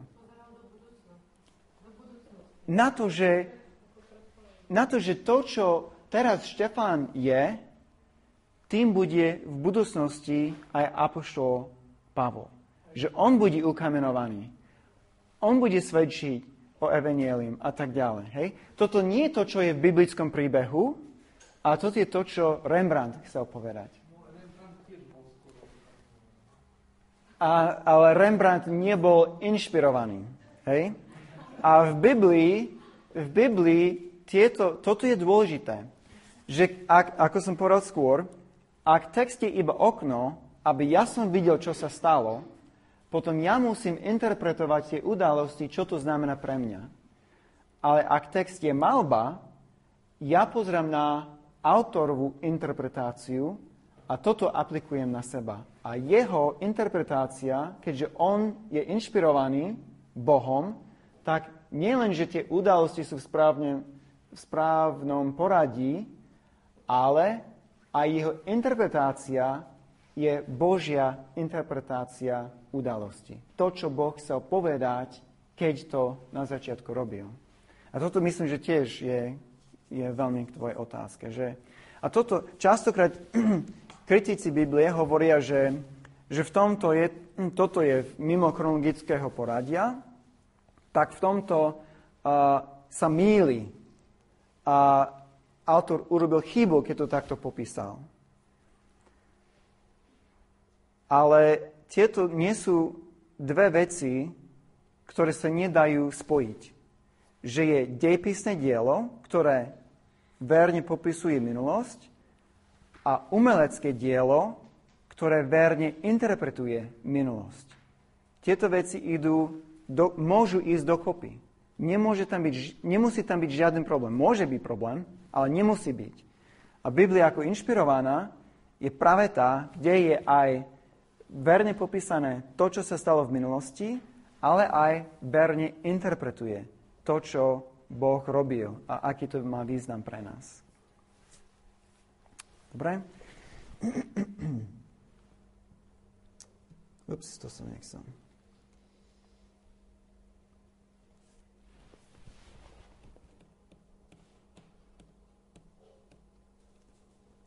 Dobre. Tak ešte niečo nejaké, to boli veľmi dobré otázky, aj keď som dlho odpovedal.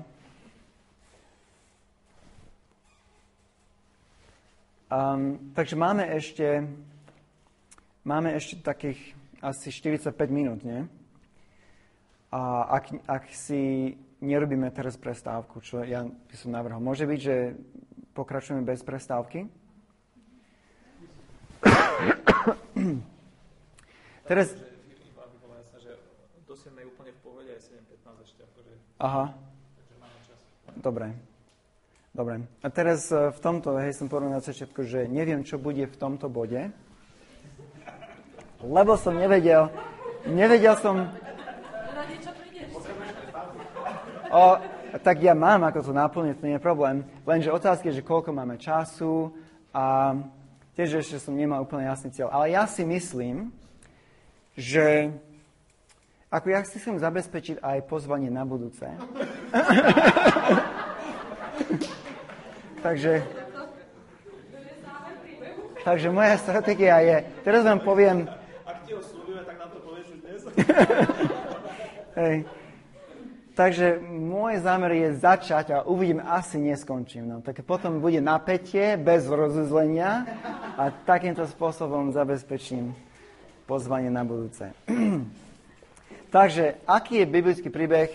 Ideme na to tak, že od začiatku. Hej, nemusel som od začiatku, mohol som iba veľmi rýchlo popísať biblický príbeh, ale ja si myslím, že je dobré zamerať na ten začiatok, aby sme mali pevný základ a môžeme, keď tak urobíme, už keď uvidíme ten začiatok, to napätie, neviem, či ani dojdeme ku napätiu, ale keď vidíme ten začiatok, už budeme vidieť, ako to súvisí s tým všetkým, čo nasleduje. Takže aký je biblický príbeh? Má napätie a rozuzlenie. Teraz ideme pozrieť ešte nie na napätie, ale na ten, aby bolo napätie, musí byť nejaký pôvodný stav. Tak ideme pozrieť na pôvodný stav. Pôvodný stav je to, čo je v prvej kapitole. Už sme čítali druhú, ale vraciame sa do prvej kapitoly. A teraz mám zase pre vás úlohu, a to je pozerať na prvú kapitolu, to znamená, že 5-10 minút. Chcem, aby ste pozerali na prvú kapitolu, iba na prvú kapitolu, to znamená nie na 7. deň stvorenia, ale iba na 6 dní, keď Boh niečo stvoril. A pozerajte na tie vety, ktoré sa opakujú každý deň, hej, každý prvý, druhý a šiestý deň stvorenia, na tie vety, ktoré sa opakujú každý deň, alebo skoro každý deň. Dobre? Nájdeme takéto veci.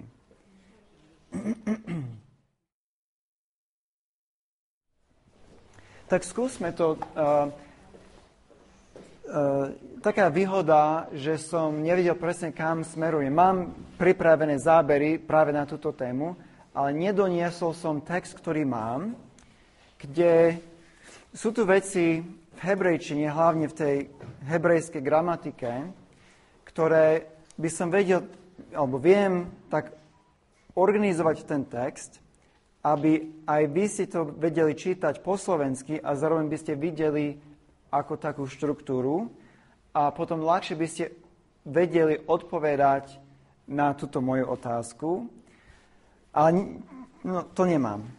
Ale predsa si myslím, že môžeme prísť na to, že aké sú tie vety v tých 6 dňoch stvorenia, aké sú vety, ktoré sa opakujú každý deň, alebo skoro každý deň.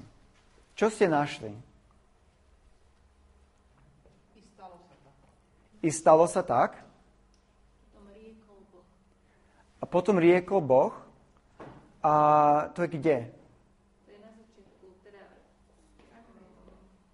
na začiatku každého dňa. Je to na začiatku, naozaj na začiatku každého dňa? Tak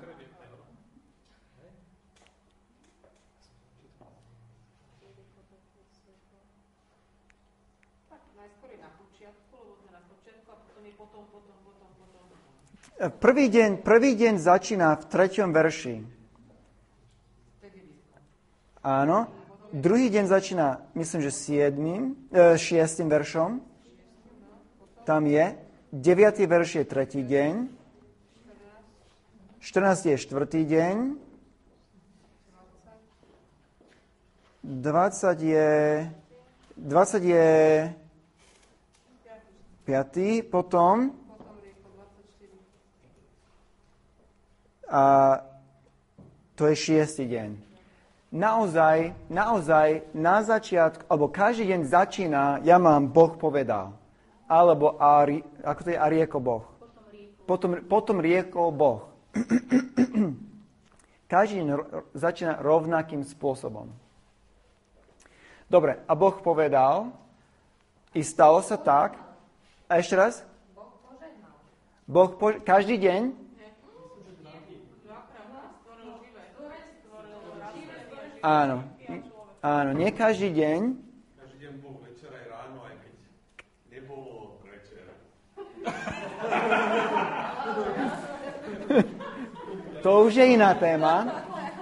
To je téma na iný deň. Ale toto, že každý jeden deň začína, potom riekol Boh, každý jeden deň skončí, alebo večer, alebo ráno, deň jeden, alebo druhý deň a tak ďalej. Takže, a Boh povedal, alebo riekol, i stalo sa tak, a bolo večer, a bolo ráno. Je ešte niečo? Myslím si, že ešte nazval, tam je asi, neviem, nie každý deň, ale niečo 4 dní, niečo nazval. Áno, toto je tam často, ale nie tak často, ako... A Boh videl, že to bolo dobré. Teraz, tieto štyri vety sa opakujú tiež nie každý deň, ale iba tieto vety sa opakujú tak, že každý deň okrem jedného, alebo dokonca okrem dvoch, asi tak. No a Keby sme boli Hebrejci,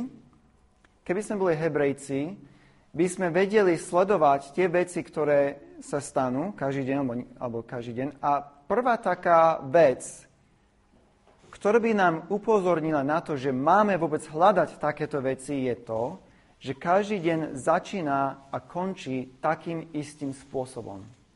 Pre človeka, ktorý je z tej kultúry, ako náhle vidí, a on by si bol všimol, alebo ona, že každý deň začína a končí tým istým spôsobom, tak potom začne hľadať iné veci, ktoré sa opakujú.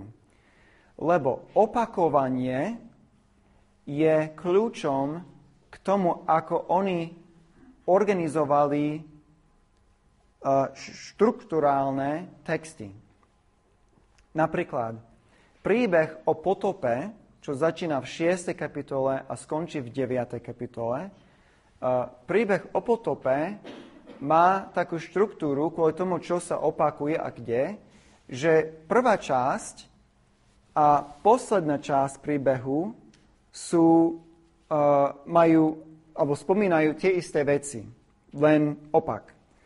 Druhá časť od konci tiež sú tam paralelné myšlienky. Tretia časť od konca paralelné myšlienky, štvrtá a tak ďalej, až do prostriedku. To je príbeh o potope, ktorý má takúto štruktúru. Príbeh o Abrahamovi tiež má takúto štruktúru. Príbeh o Jakobovi tiež má takúto štruktúru. Čiže skoro celá kniha Genesis je organizovaná podľa nejakej takej literárnej štruktúry. Kniha Sudcov má dva úvody a dva závery. Prvý úvod je myšlienkovo paralelný s posledným záverom. Druhý úvod je myšlienkovo paralelný s prvým záberom, čiže tam je tiež taká štruktúra, že ako obal okolo celej knihy. A potom, keď pozrieme na tú vnútornú časť, máme 6 hlavných sudcov a tam je cyklus. A ten cyklus sa opakuje pre každého hlavného sudcu. Čiže to, že veci sa opakujú a vytvárajú literárnu štruktúru, je bežné pre nielen pre Izraelčanov, pre Hebrejcov, ale aj pre všetky kultúry, ktoré boli v Kanáne, aj vôbec v Mezopotámii, aj v Egypte. Vôbec pre tie kultúry v tom čase, v tej oblasti zeme, toto je úplne bežné. Takže máme tieto vety, ktoré sa opakujú. Už sme povedali, že každý začína s týmto a končí s týmto.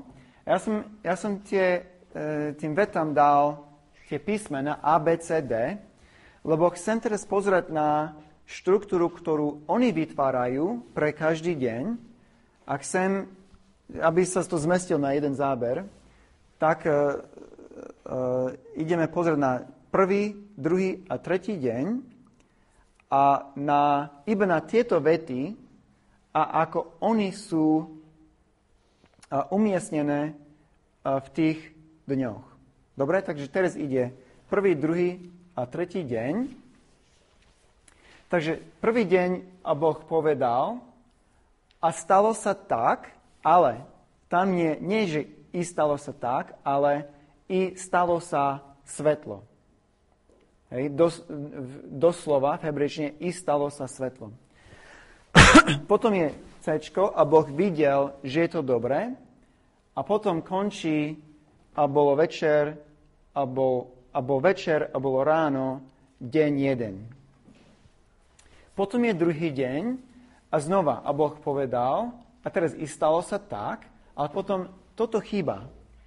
Nie, počas druhého dňa nie je napísané a Boh videl, že je to dobré. A končí a bol večer a bolo ráno, druhý deň. Potom je tretí deň, kde máme to isté poradie, je tu všetko, lenže nekončí alebo večer, alebo ráno, skôr než začína ako keby od začiatku a Boh povedal a potom pokračuje cez celú sekvenciu, až potom končí alebo večer, alebo ráno, tretí deň. Hej?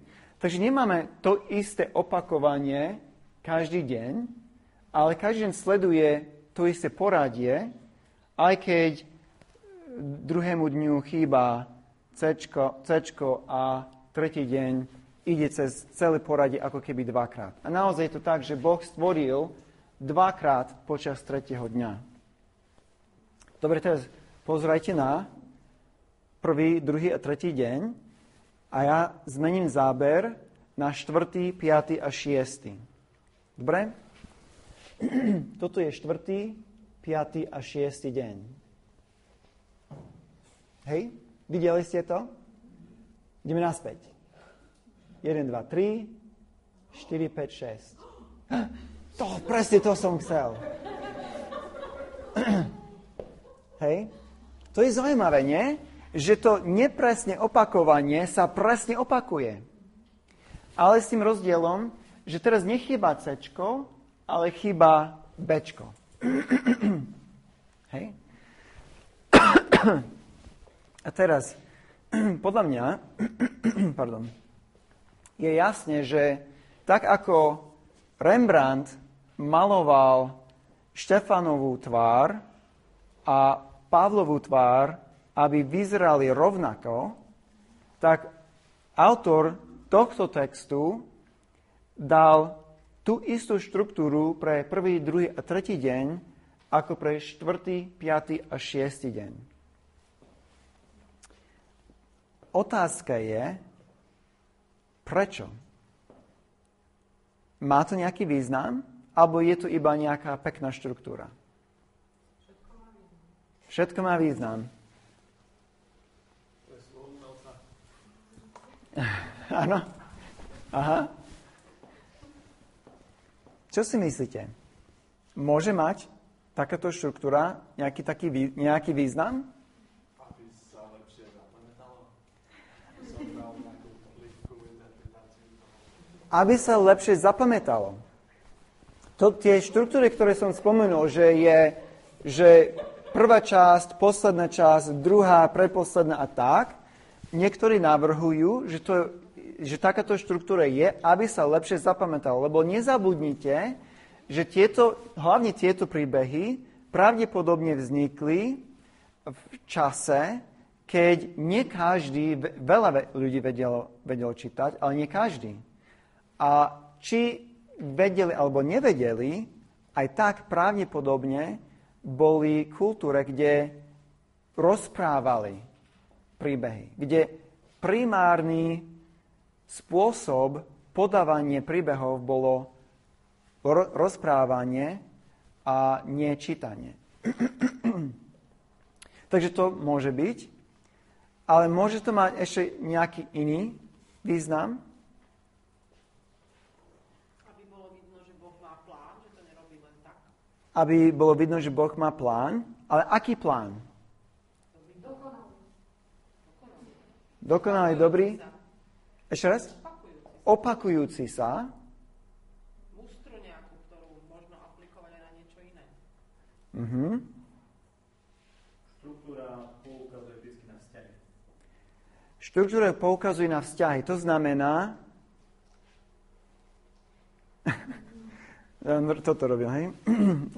Že tak. Dobre.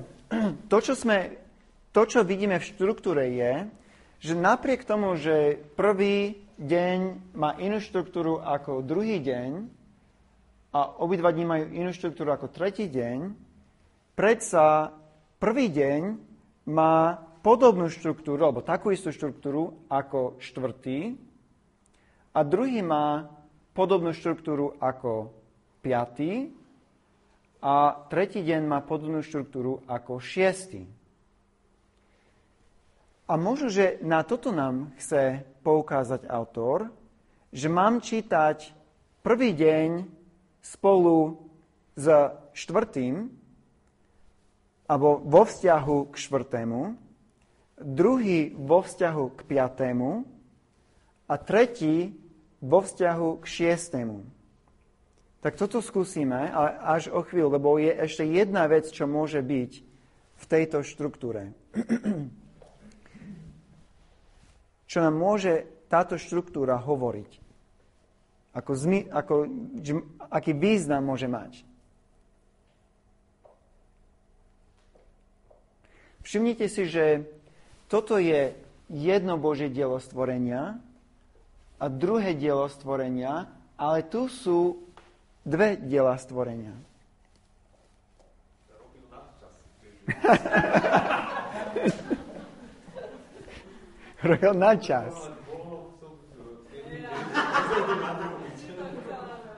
Hej, nedokončil, nestihol všetko za 3 dní, vedel, že mnoho by som stihol, dnes budem musieť pracovať na čas. Keby sme pozerali na texty, na dĺžku textov, tak druhý deň je dlhší ako prvý a tretí deň je ešte dlhší. Štvrtý deň nie je taký dlhý ako tretí, ale je dlhší ako prvý a druhý. Piatý deň je dlhší ako štvrtý a šiestý deň je dlhší ako ešte piatý, tiež ako tretí. A nezabudnite tiež, že keď každý deň hovorí, že a bolo dobré, šiestý deň hovorí a bolo veľmi dobré. že to niekam smeruje. Nie? Ideme k niečomu väčšiemu. Druhý deň je niečo väčšie ako prvý, tretí niečo väčšie ako druhý. A takisto cez celé stvorenie. Takže aj také niečo, taký význam môže byť v tejto štruktúre. No ale povedali sme, že chceme pozrieť na prvý deň spolu so štvrtým a na druhý chceme porovnávať k piatému a tretí k šiestému. Tak čo stvoril Boh? Teraz pozrieme na obsah. Čo stvoril Boh v prvý deň? Svetlo. A štvrtý deň?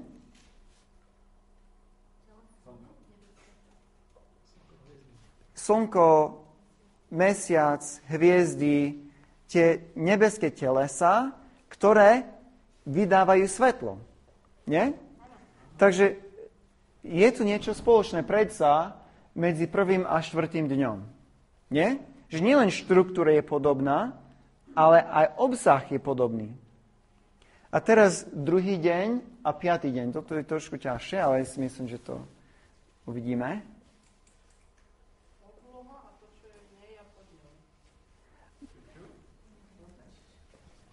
Je obloha.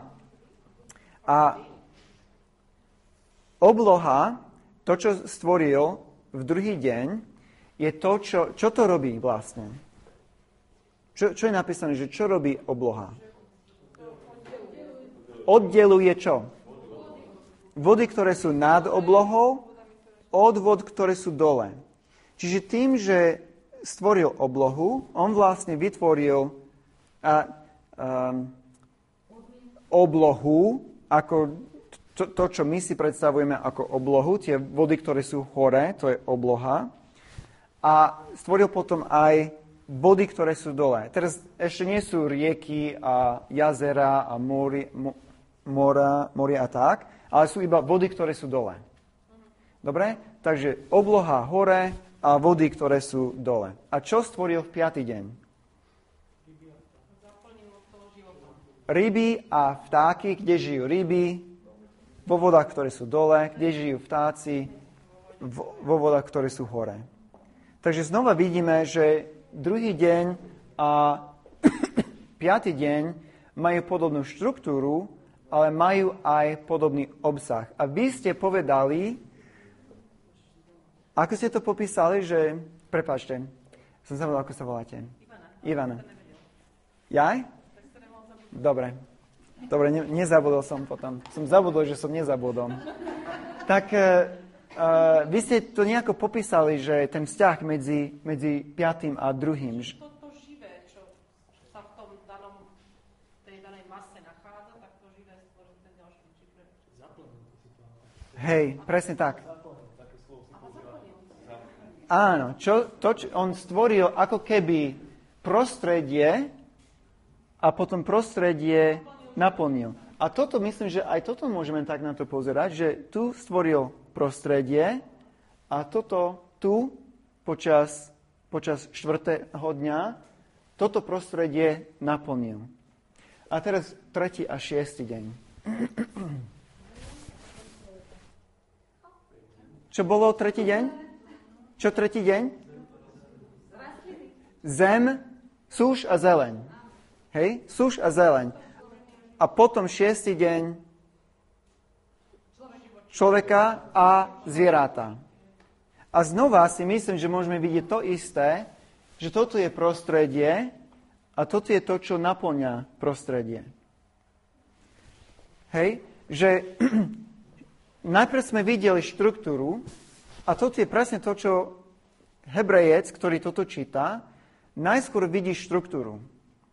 A potom vidí, že ozaj, že tieto dni majú niečo spoločné, čo sa týka štruktúry, tak pozrie potom na obsah a vidí, že aj obsahovo obsah sedí so štruktúrou.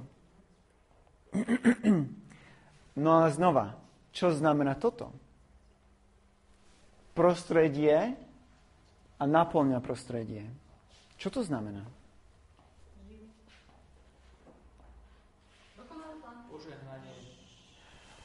ešte sme o tom nerozprávali.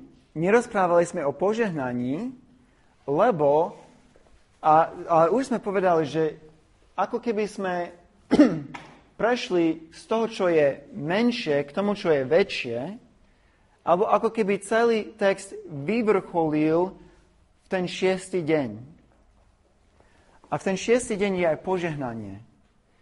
Čiže tak, ako môžeme pozerať na toto je prostredie a toto je naplnenie, a tá štruktúra tiež nám hovorí, že aj šiestý deň je vyvrcholenie všetkého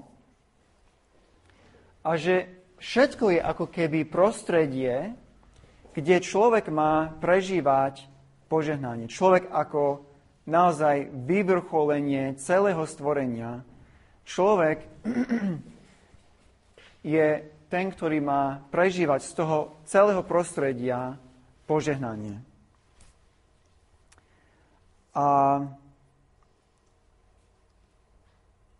toto už je niečo, ja si myslím, úžasné, nie? Ako nie je to iné, ako čo sme predtým videli. Však. To sme vždycky vedeli, že také je stvorenie. Ale zdá sa mi, že keď vidíme štruktúru, keď vidíme to, ako autor organizoval tento text, to nie je iba naša interpretácia udalostí, ale vidíme, že toto je autorová interpretácia a my sme jeho interpretáciu objavili. A potom mám taký záber, že toto tiež je taká poukážka na to, že je veľmi dôležité si všimnúť v texte to, čo autor robí, a nie len pozerať na nejaký detail textu a vyvodiť z toho hociaký zmysel, čo mi napadne. Ak mám nejakú myšlienku, že tento text znamená niečo, mal by som sa vrátiť k textu a pozerať, že tento text toto hovorí, lebo to vidím v tejto gramatike, v štruktúre a tak ďalej. A mal by to mať nielen nejaký význam, ktorý je odrezaný z toho, o čom je ten text, ale mal by som vidieť ten text ako celok, že celý tento text je o niečom, o jednej veci, a toto, čo ja vidím, ja môžem vidieť, že to sedí s tým, o čom je ten text. Viete, ako to myslím, že pozerajte na mňa tak, že nemám istotu, že som dobre komunikoval.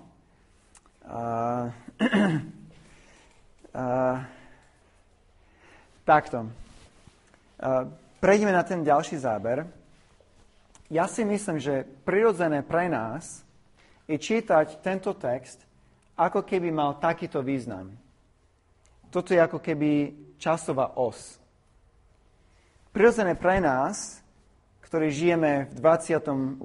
storočí, je vidieť, že je prvý deň, vtedy Boh stvoril svetlo, a potom nasledoval druhý deň, keď Boh stvoril toto a potom ďalšiu vec, ako chronologické poradie.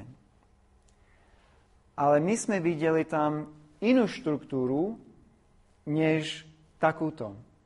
My sme videli štruktúru, kde tento deň máme vidieť spolu vo svetle tohto dňa. A tento deň sme mali vidieť spolu s týmto dňom.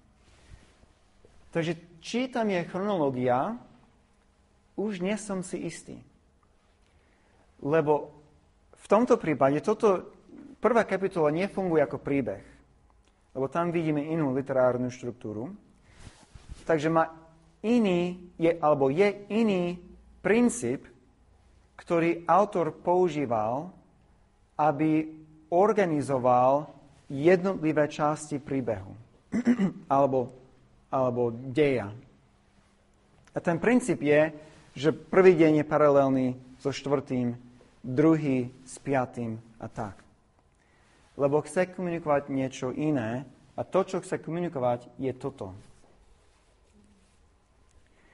Že vrchol stvorenia je človek. A celé stvorenie, hej, toto je prvý a štvrtý deň, druhý a piatý, tretí a šiestý. Vyvrcholenie celého stvorenia je človek, ktorý žije v prostredí, kde Boh je prítomný a kde prežíva Božie požehnanie. Toto je začiatok biblického príbehu. Čiže ešte nemáme žiadne napätie, ale tento začiatočný pôvodný stav je veľmi dôležitý. Že stvorenie má byť miesto, kde ja žijem v Božej prítomnosti a kde prežívam jeho požehnanie.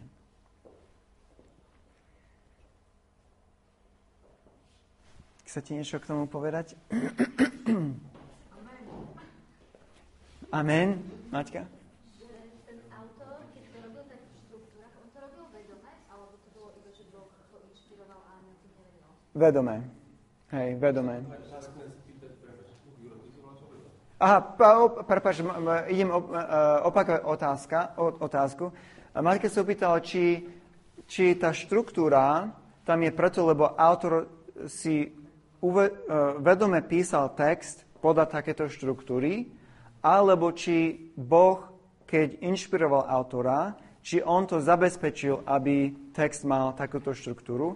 A ja som odpovedal, že autor to robil vedome a dôvod, prečo si to myslím, je, že takýto spôsob písania nie je iba nebeský spôsob, ako mimozemský spôsob, ale to bol bežný spôsob písania takýchto textov v tom čase. Čiže Mojžiš používal bežné spôsoby písania. A prepáčte, lebo ja som nech... Ja som sa chcel spýtať, že prečo si teda myslíš, že umyselne tak vyštruktúroval ten text, keď to potom je, lebo na prvý pohľad taký ten caption obvious je, že je to zaradené do týždňa, že dní v týždni, ale pritom tá štruktúra poukazuje úplne na niečo iné. Prečo tam také zavádzajúce chronologické... Deň jeden, druhý deň, tretí deň. Prečo? Otázka je, že prečo si myslím, že tam je tá štruktúra najdôležitejšia, že najdôležitejšia, keď tam tiež je, že každý deň skončí, že deň jeden, druhý deň, tretí deň, že tam je zrejme aj chronologické poradie. Hej.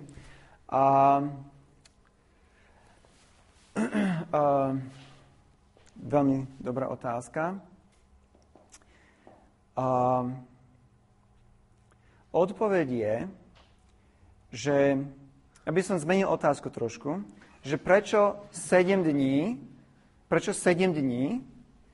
a potom to je tá istá otázka ako poradie. Odpoveď na tú otázku je, že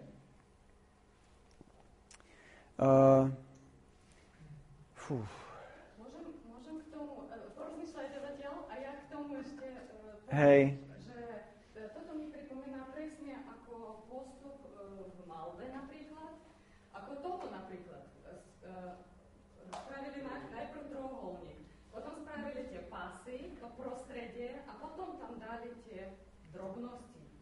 Áno? Takže prvé, keď obraz sa robí, tak spravia sa čiary na určité prostredia. Áno?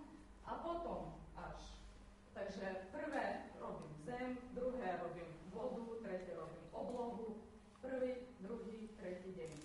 Áno? A potom naplňam zem, potom oblohu a more. Hej. Lenže stále je tam otázka, že prečo používal ako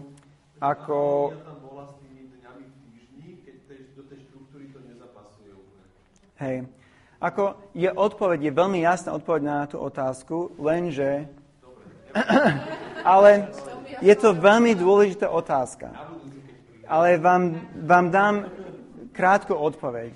Hej? Najlepšiu krátku odpoveď, ako viem, a dúfam, že nie spôsobí zmetok.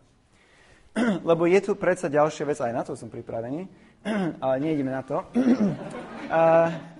že ešte väčšia myšlienka je tu, ako čo som vám teraz ukázal.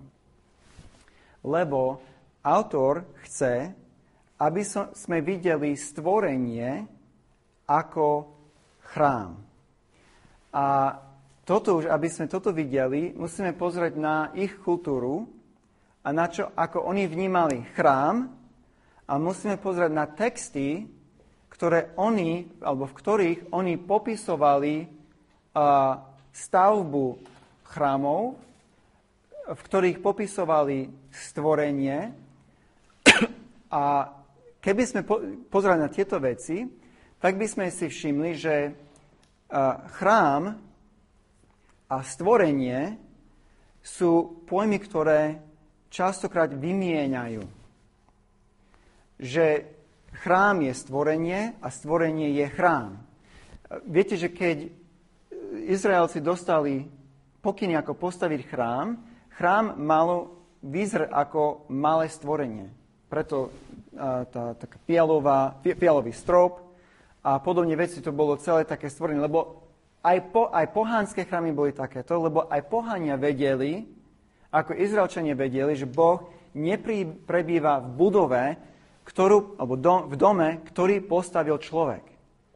A oni chceli, aby Boh prebýval v tomto dome, lebo oni preto postavili chrámy, nie aby mali kam chodiť na bohoslúžby, lebo nechodili tam na bohoslúžby.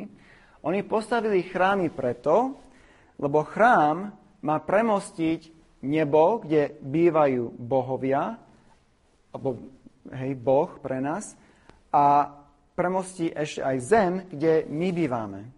My sa chceme mať dobre, chceme byť požehnaní, a aby sme boli požehnaní, musí byť prítomný náš Boh. Ako zabezpečiť, aby sme boli požehnaní, aby sme sa mali dobre?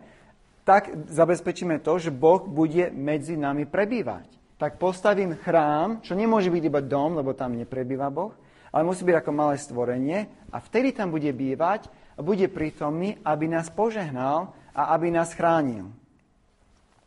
No a takže v tých textoch, ktoré popisujú stvorenie, a už je dosť, ako som chcel, ale to sa nedá krátko. Že ktoré popisujú stvorenie, tak na konci stvorenia Boh, stvoriteľ, stvorí všetko a potom ostatní bohovia postavia mu chrám, aby bol oslavený, aby mal odkiaľ vládnuť nad celou zemou. Takže chrám a stvorenie sú spojené. A takisto, keď popisujú, ako stavať chrám, vyzerá ako stvorenie. Chrám a stvorenie sú spojené. A keď popisujú, ako stvoriť chrám, častokrát to trvá 7 rokov a potom je dokončené. Alebo majú slávnosť, aby posvetili chrám. A slávnosť trvá 7 dní a počas 7. dňa Boh pochádza z neba a príde dole, aby prebýval alebo aby odpočinul v chráme. A odpočinok číslo 7, stvorenie, keď tieto tri veci sú spolu, nič nechýba, iba chrám. Hej?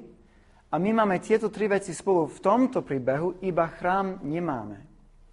Lebo ja si myslím, že to, čo Mojžiš chce povedať, je, že stvorenie je ako chrám. Nie, že máme chrám, budovu, dom, a že tam pôjdeme, aby sme sa stretli s Bohom. Lebo Boh je svätý a od nás oddelený. To je ďalší dôvod, prečo chrám. Lebo ten Boh musí mať ohraničený priestor, lebo on je svätý, a k jeho svetosti my, obyčajní hriešni ľudia, nemôžeme priblížiť. Ale, takže nie je chrám, kde Boh je, ale celé stvorenie je chrám, kde Boh odpočína a kde tiež zároveň, ako Boh v tom stvorení je, zároveň je tam človek. A rozumiete, ak človek prebýva v tom istom priestore, aký je Boh, to iba jednu vec môže znamenať, a to je to, že človek je bez hriechu. Svätý. A toto je obraz, ktorý vidíme v prvej kapitole knihy Genesis. Úplne na začiatku celého príbehu. A toto je začiatok veľkého biblického príbehu.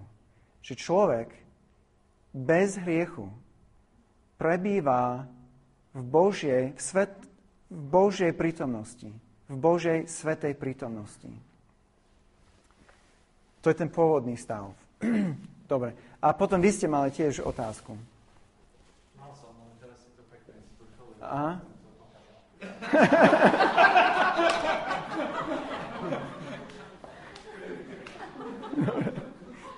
No, už som to pokazil. Už som to ja pokazil, som povedal.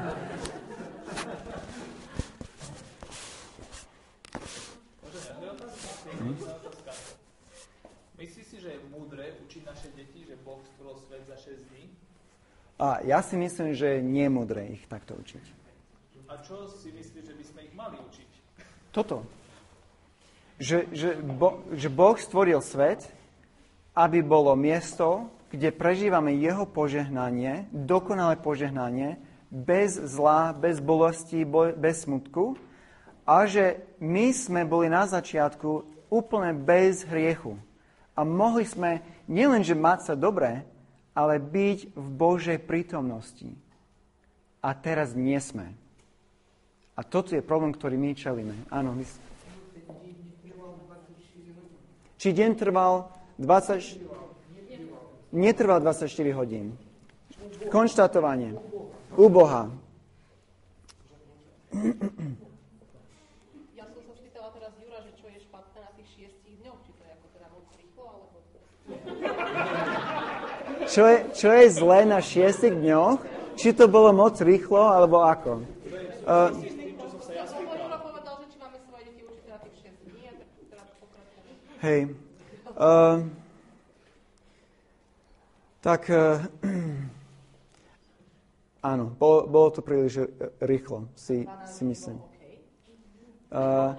Nie, ale 13,8 miliarda rokov, to bol asi v poriadku. Hej, že ja takto, ako prvá otázka je, či tam je chronológia v tom, čo Mojžiš písal.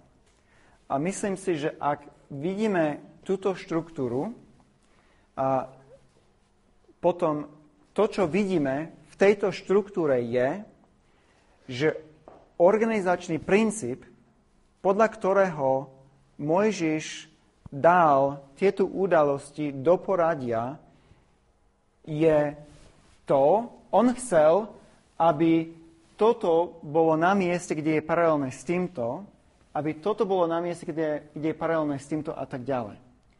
A toto je princíp, ktorý používal, keď organizoval tento text. Znamená to, že to nie je v chronologickom poradí? Nie. Možno, že je v chronologickom... Ešte stále by sme mohli povedať, že možno, že je v chronologickom poradí. Lenže teraz, keď vidím, že iný princíp používal, už musím povedať, že nie som si istý, že tam je chronologické poradie. A áno, presne tak. Ten Mojžiš, ten inšpirovaný autor. A je možné, že vôbec nevedel, ako Boh stvoril svet. Ale chcel niečo úplne iné povedať. A toto, keď pozeráme na príbehy o stvorení, ktoré sú v tomto čase, tie príbehy vôbec nehovoria nič o tom, ako bohovia stvorili svet, odkiaľ sú všetky tie veci. Oni hovoria o tom, aký je poriadok v stvorení. Že ktorý Boh vládne nad dňom, ktorý nad nocou a akú má úlohu človek v stvorení. A vieme na 100%, že Mojžiš poznal tieto ostatné príbehy a nielen, že ich poznal, ale aj všetci, ktorí čítali to, čo on písal vtedy, aj oni poznali tie príbehy.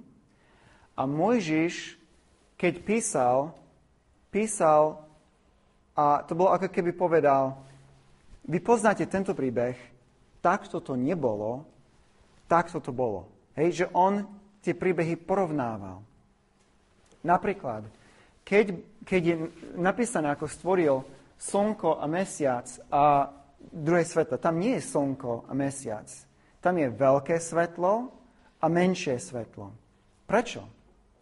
Lebo slovo pre slnko je to isté slovo ako meno pre boha slnka. Pre Kanánčanov, ale aj v hebrejčine, boh slnka, Šemeš, jeho meno je Šemeš a slnko je Šemeš. A keby Mojžiš napísal, že Boh stvoril Šemeš, to by potom znelo ako každý druhý príbeh o stvorení v tej oblasti, v tom čase, že hlavný boh stvoril druhých bohov, aby oni vládli nad týmto a on nad týmto a tak ďalej. Ale môžeš si chce byť istý, že každý vie, že je tu iba jeden boh a žiaden iný. A je kopec takýchto prípadov. Napríklad, že ten veľký had sa hrá v mori. Hej? V tých príbehoch o stvorení zo starovekého Blízkeho východu stvorenie ide o to, že stvoriteľský boh musí zapásiť s bohyňou chaosu alebo s bohyňou mora a keď vyhrá, vtedy stvorí svet. A z chaosu stvorí poriadok. A bohyňa chaosu alebo bohyňa mora je had. A je zápas. Boh zapasuje s hadom, aby mohol stvoriť. A v tomto príbehu máme aj chaos na začiatku, ale tam nie je zápas medzi Bohom a chaosom. Práhlbina je chaos v druhom verši. Nie je žiaden zápas, ale duch sa vznáša nad práhlbinou. Žiaden zápas, tam je úplný pokoj. A potom počas 5. dňa, keď veľká ryba sa hrá vo vodách, to nie je žiaden nepriateľ, to je iba ďalšie stvorenie, obyčajné stvorenie ako každé druhé. Takže Mojžiš pozná všetky tieto príbehy. Hebrejci všetci poznajú tie isté príbehy tiež a Mojžiš od nich odráza, ale predsa hovorí, rozpráva iný príbeh o stvorení. A takisto keď oni spájajú chrám a tieto veci, alebo keď on popisuje, toto som začal, že keď popisuje stvorenie, ich zámer nikdy nebol vysvetliť, odkiaľ sú tie veci. Toto je grécké myslenie, že každý následok má predchádzajúcu príčinu. A môžeme sledovať každú príčinu, keď neprídeme na tú začiatočnú príčinu. Toto sú Gréci vedieť od 5. storočia a ďalej. Ale pred 5. storočím ešte nerozmýšľali, ešte nekladli, možno, že aj kladli, ale vedeli, že na takéto otázky nevedia odpovedať. Tak neodpovedali. Nechali to otvorené. A takisto Mojžiš nepopisoval, ako odkiaľ všetko je, ale prečo? Prečo toto stvorenie? Aký je náš Boh? Aký je človek? Akú úlohu má človek v stvorení? Kam smeruje človek? Aký je jeho cieľ? Aký má byť? A tak ďalej. Keď sa pýtame z otázky, dospojme k tým odpovediam. A takisto, keď sa snažíme vytlcť z toho textu odpovede na otázky, ktoré sa nesnaží komunikovať, tak dostaneme k takej teórii o stvorení a k takej teórii o stvorení a inej teórii o stvorení. No niekde nám tá podstata, že my sme boli stvorení pre spoločenstvo s Bohom. Áno. A to je to, čo som myšlel. Áno, áno. A môžeme na technickú poznámku, že už aj keby to niekto chcel čítať, akože nevyhnutne chronologické alebo ako prírodovedecké podanie, tak deň v takom smysle, ako ho máme dnes 24 hodinový, sa nemohol začať skôr ako na 5. deň, lebo astronomia nebola vyvinutá. A ešte ďalšia vec je, že keď ako kresťania veríme, že tá svet bol porušený a srdce ľudských riek, tak to znamená, že aj tá astronomická fyzika musela byť porušená v nejakom časopriestore a tým pádom to počítanie nie je úplne irelevantné, preto naše ten časopriestor musí byť úplne ináč. Veríme fyziku, že to tak bolo vždy odstvorenie, až to teraz dala tá vnútosť.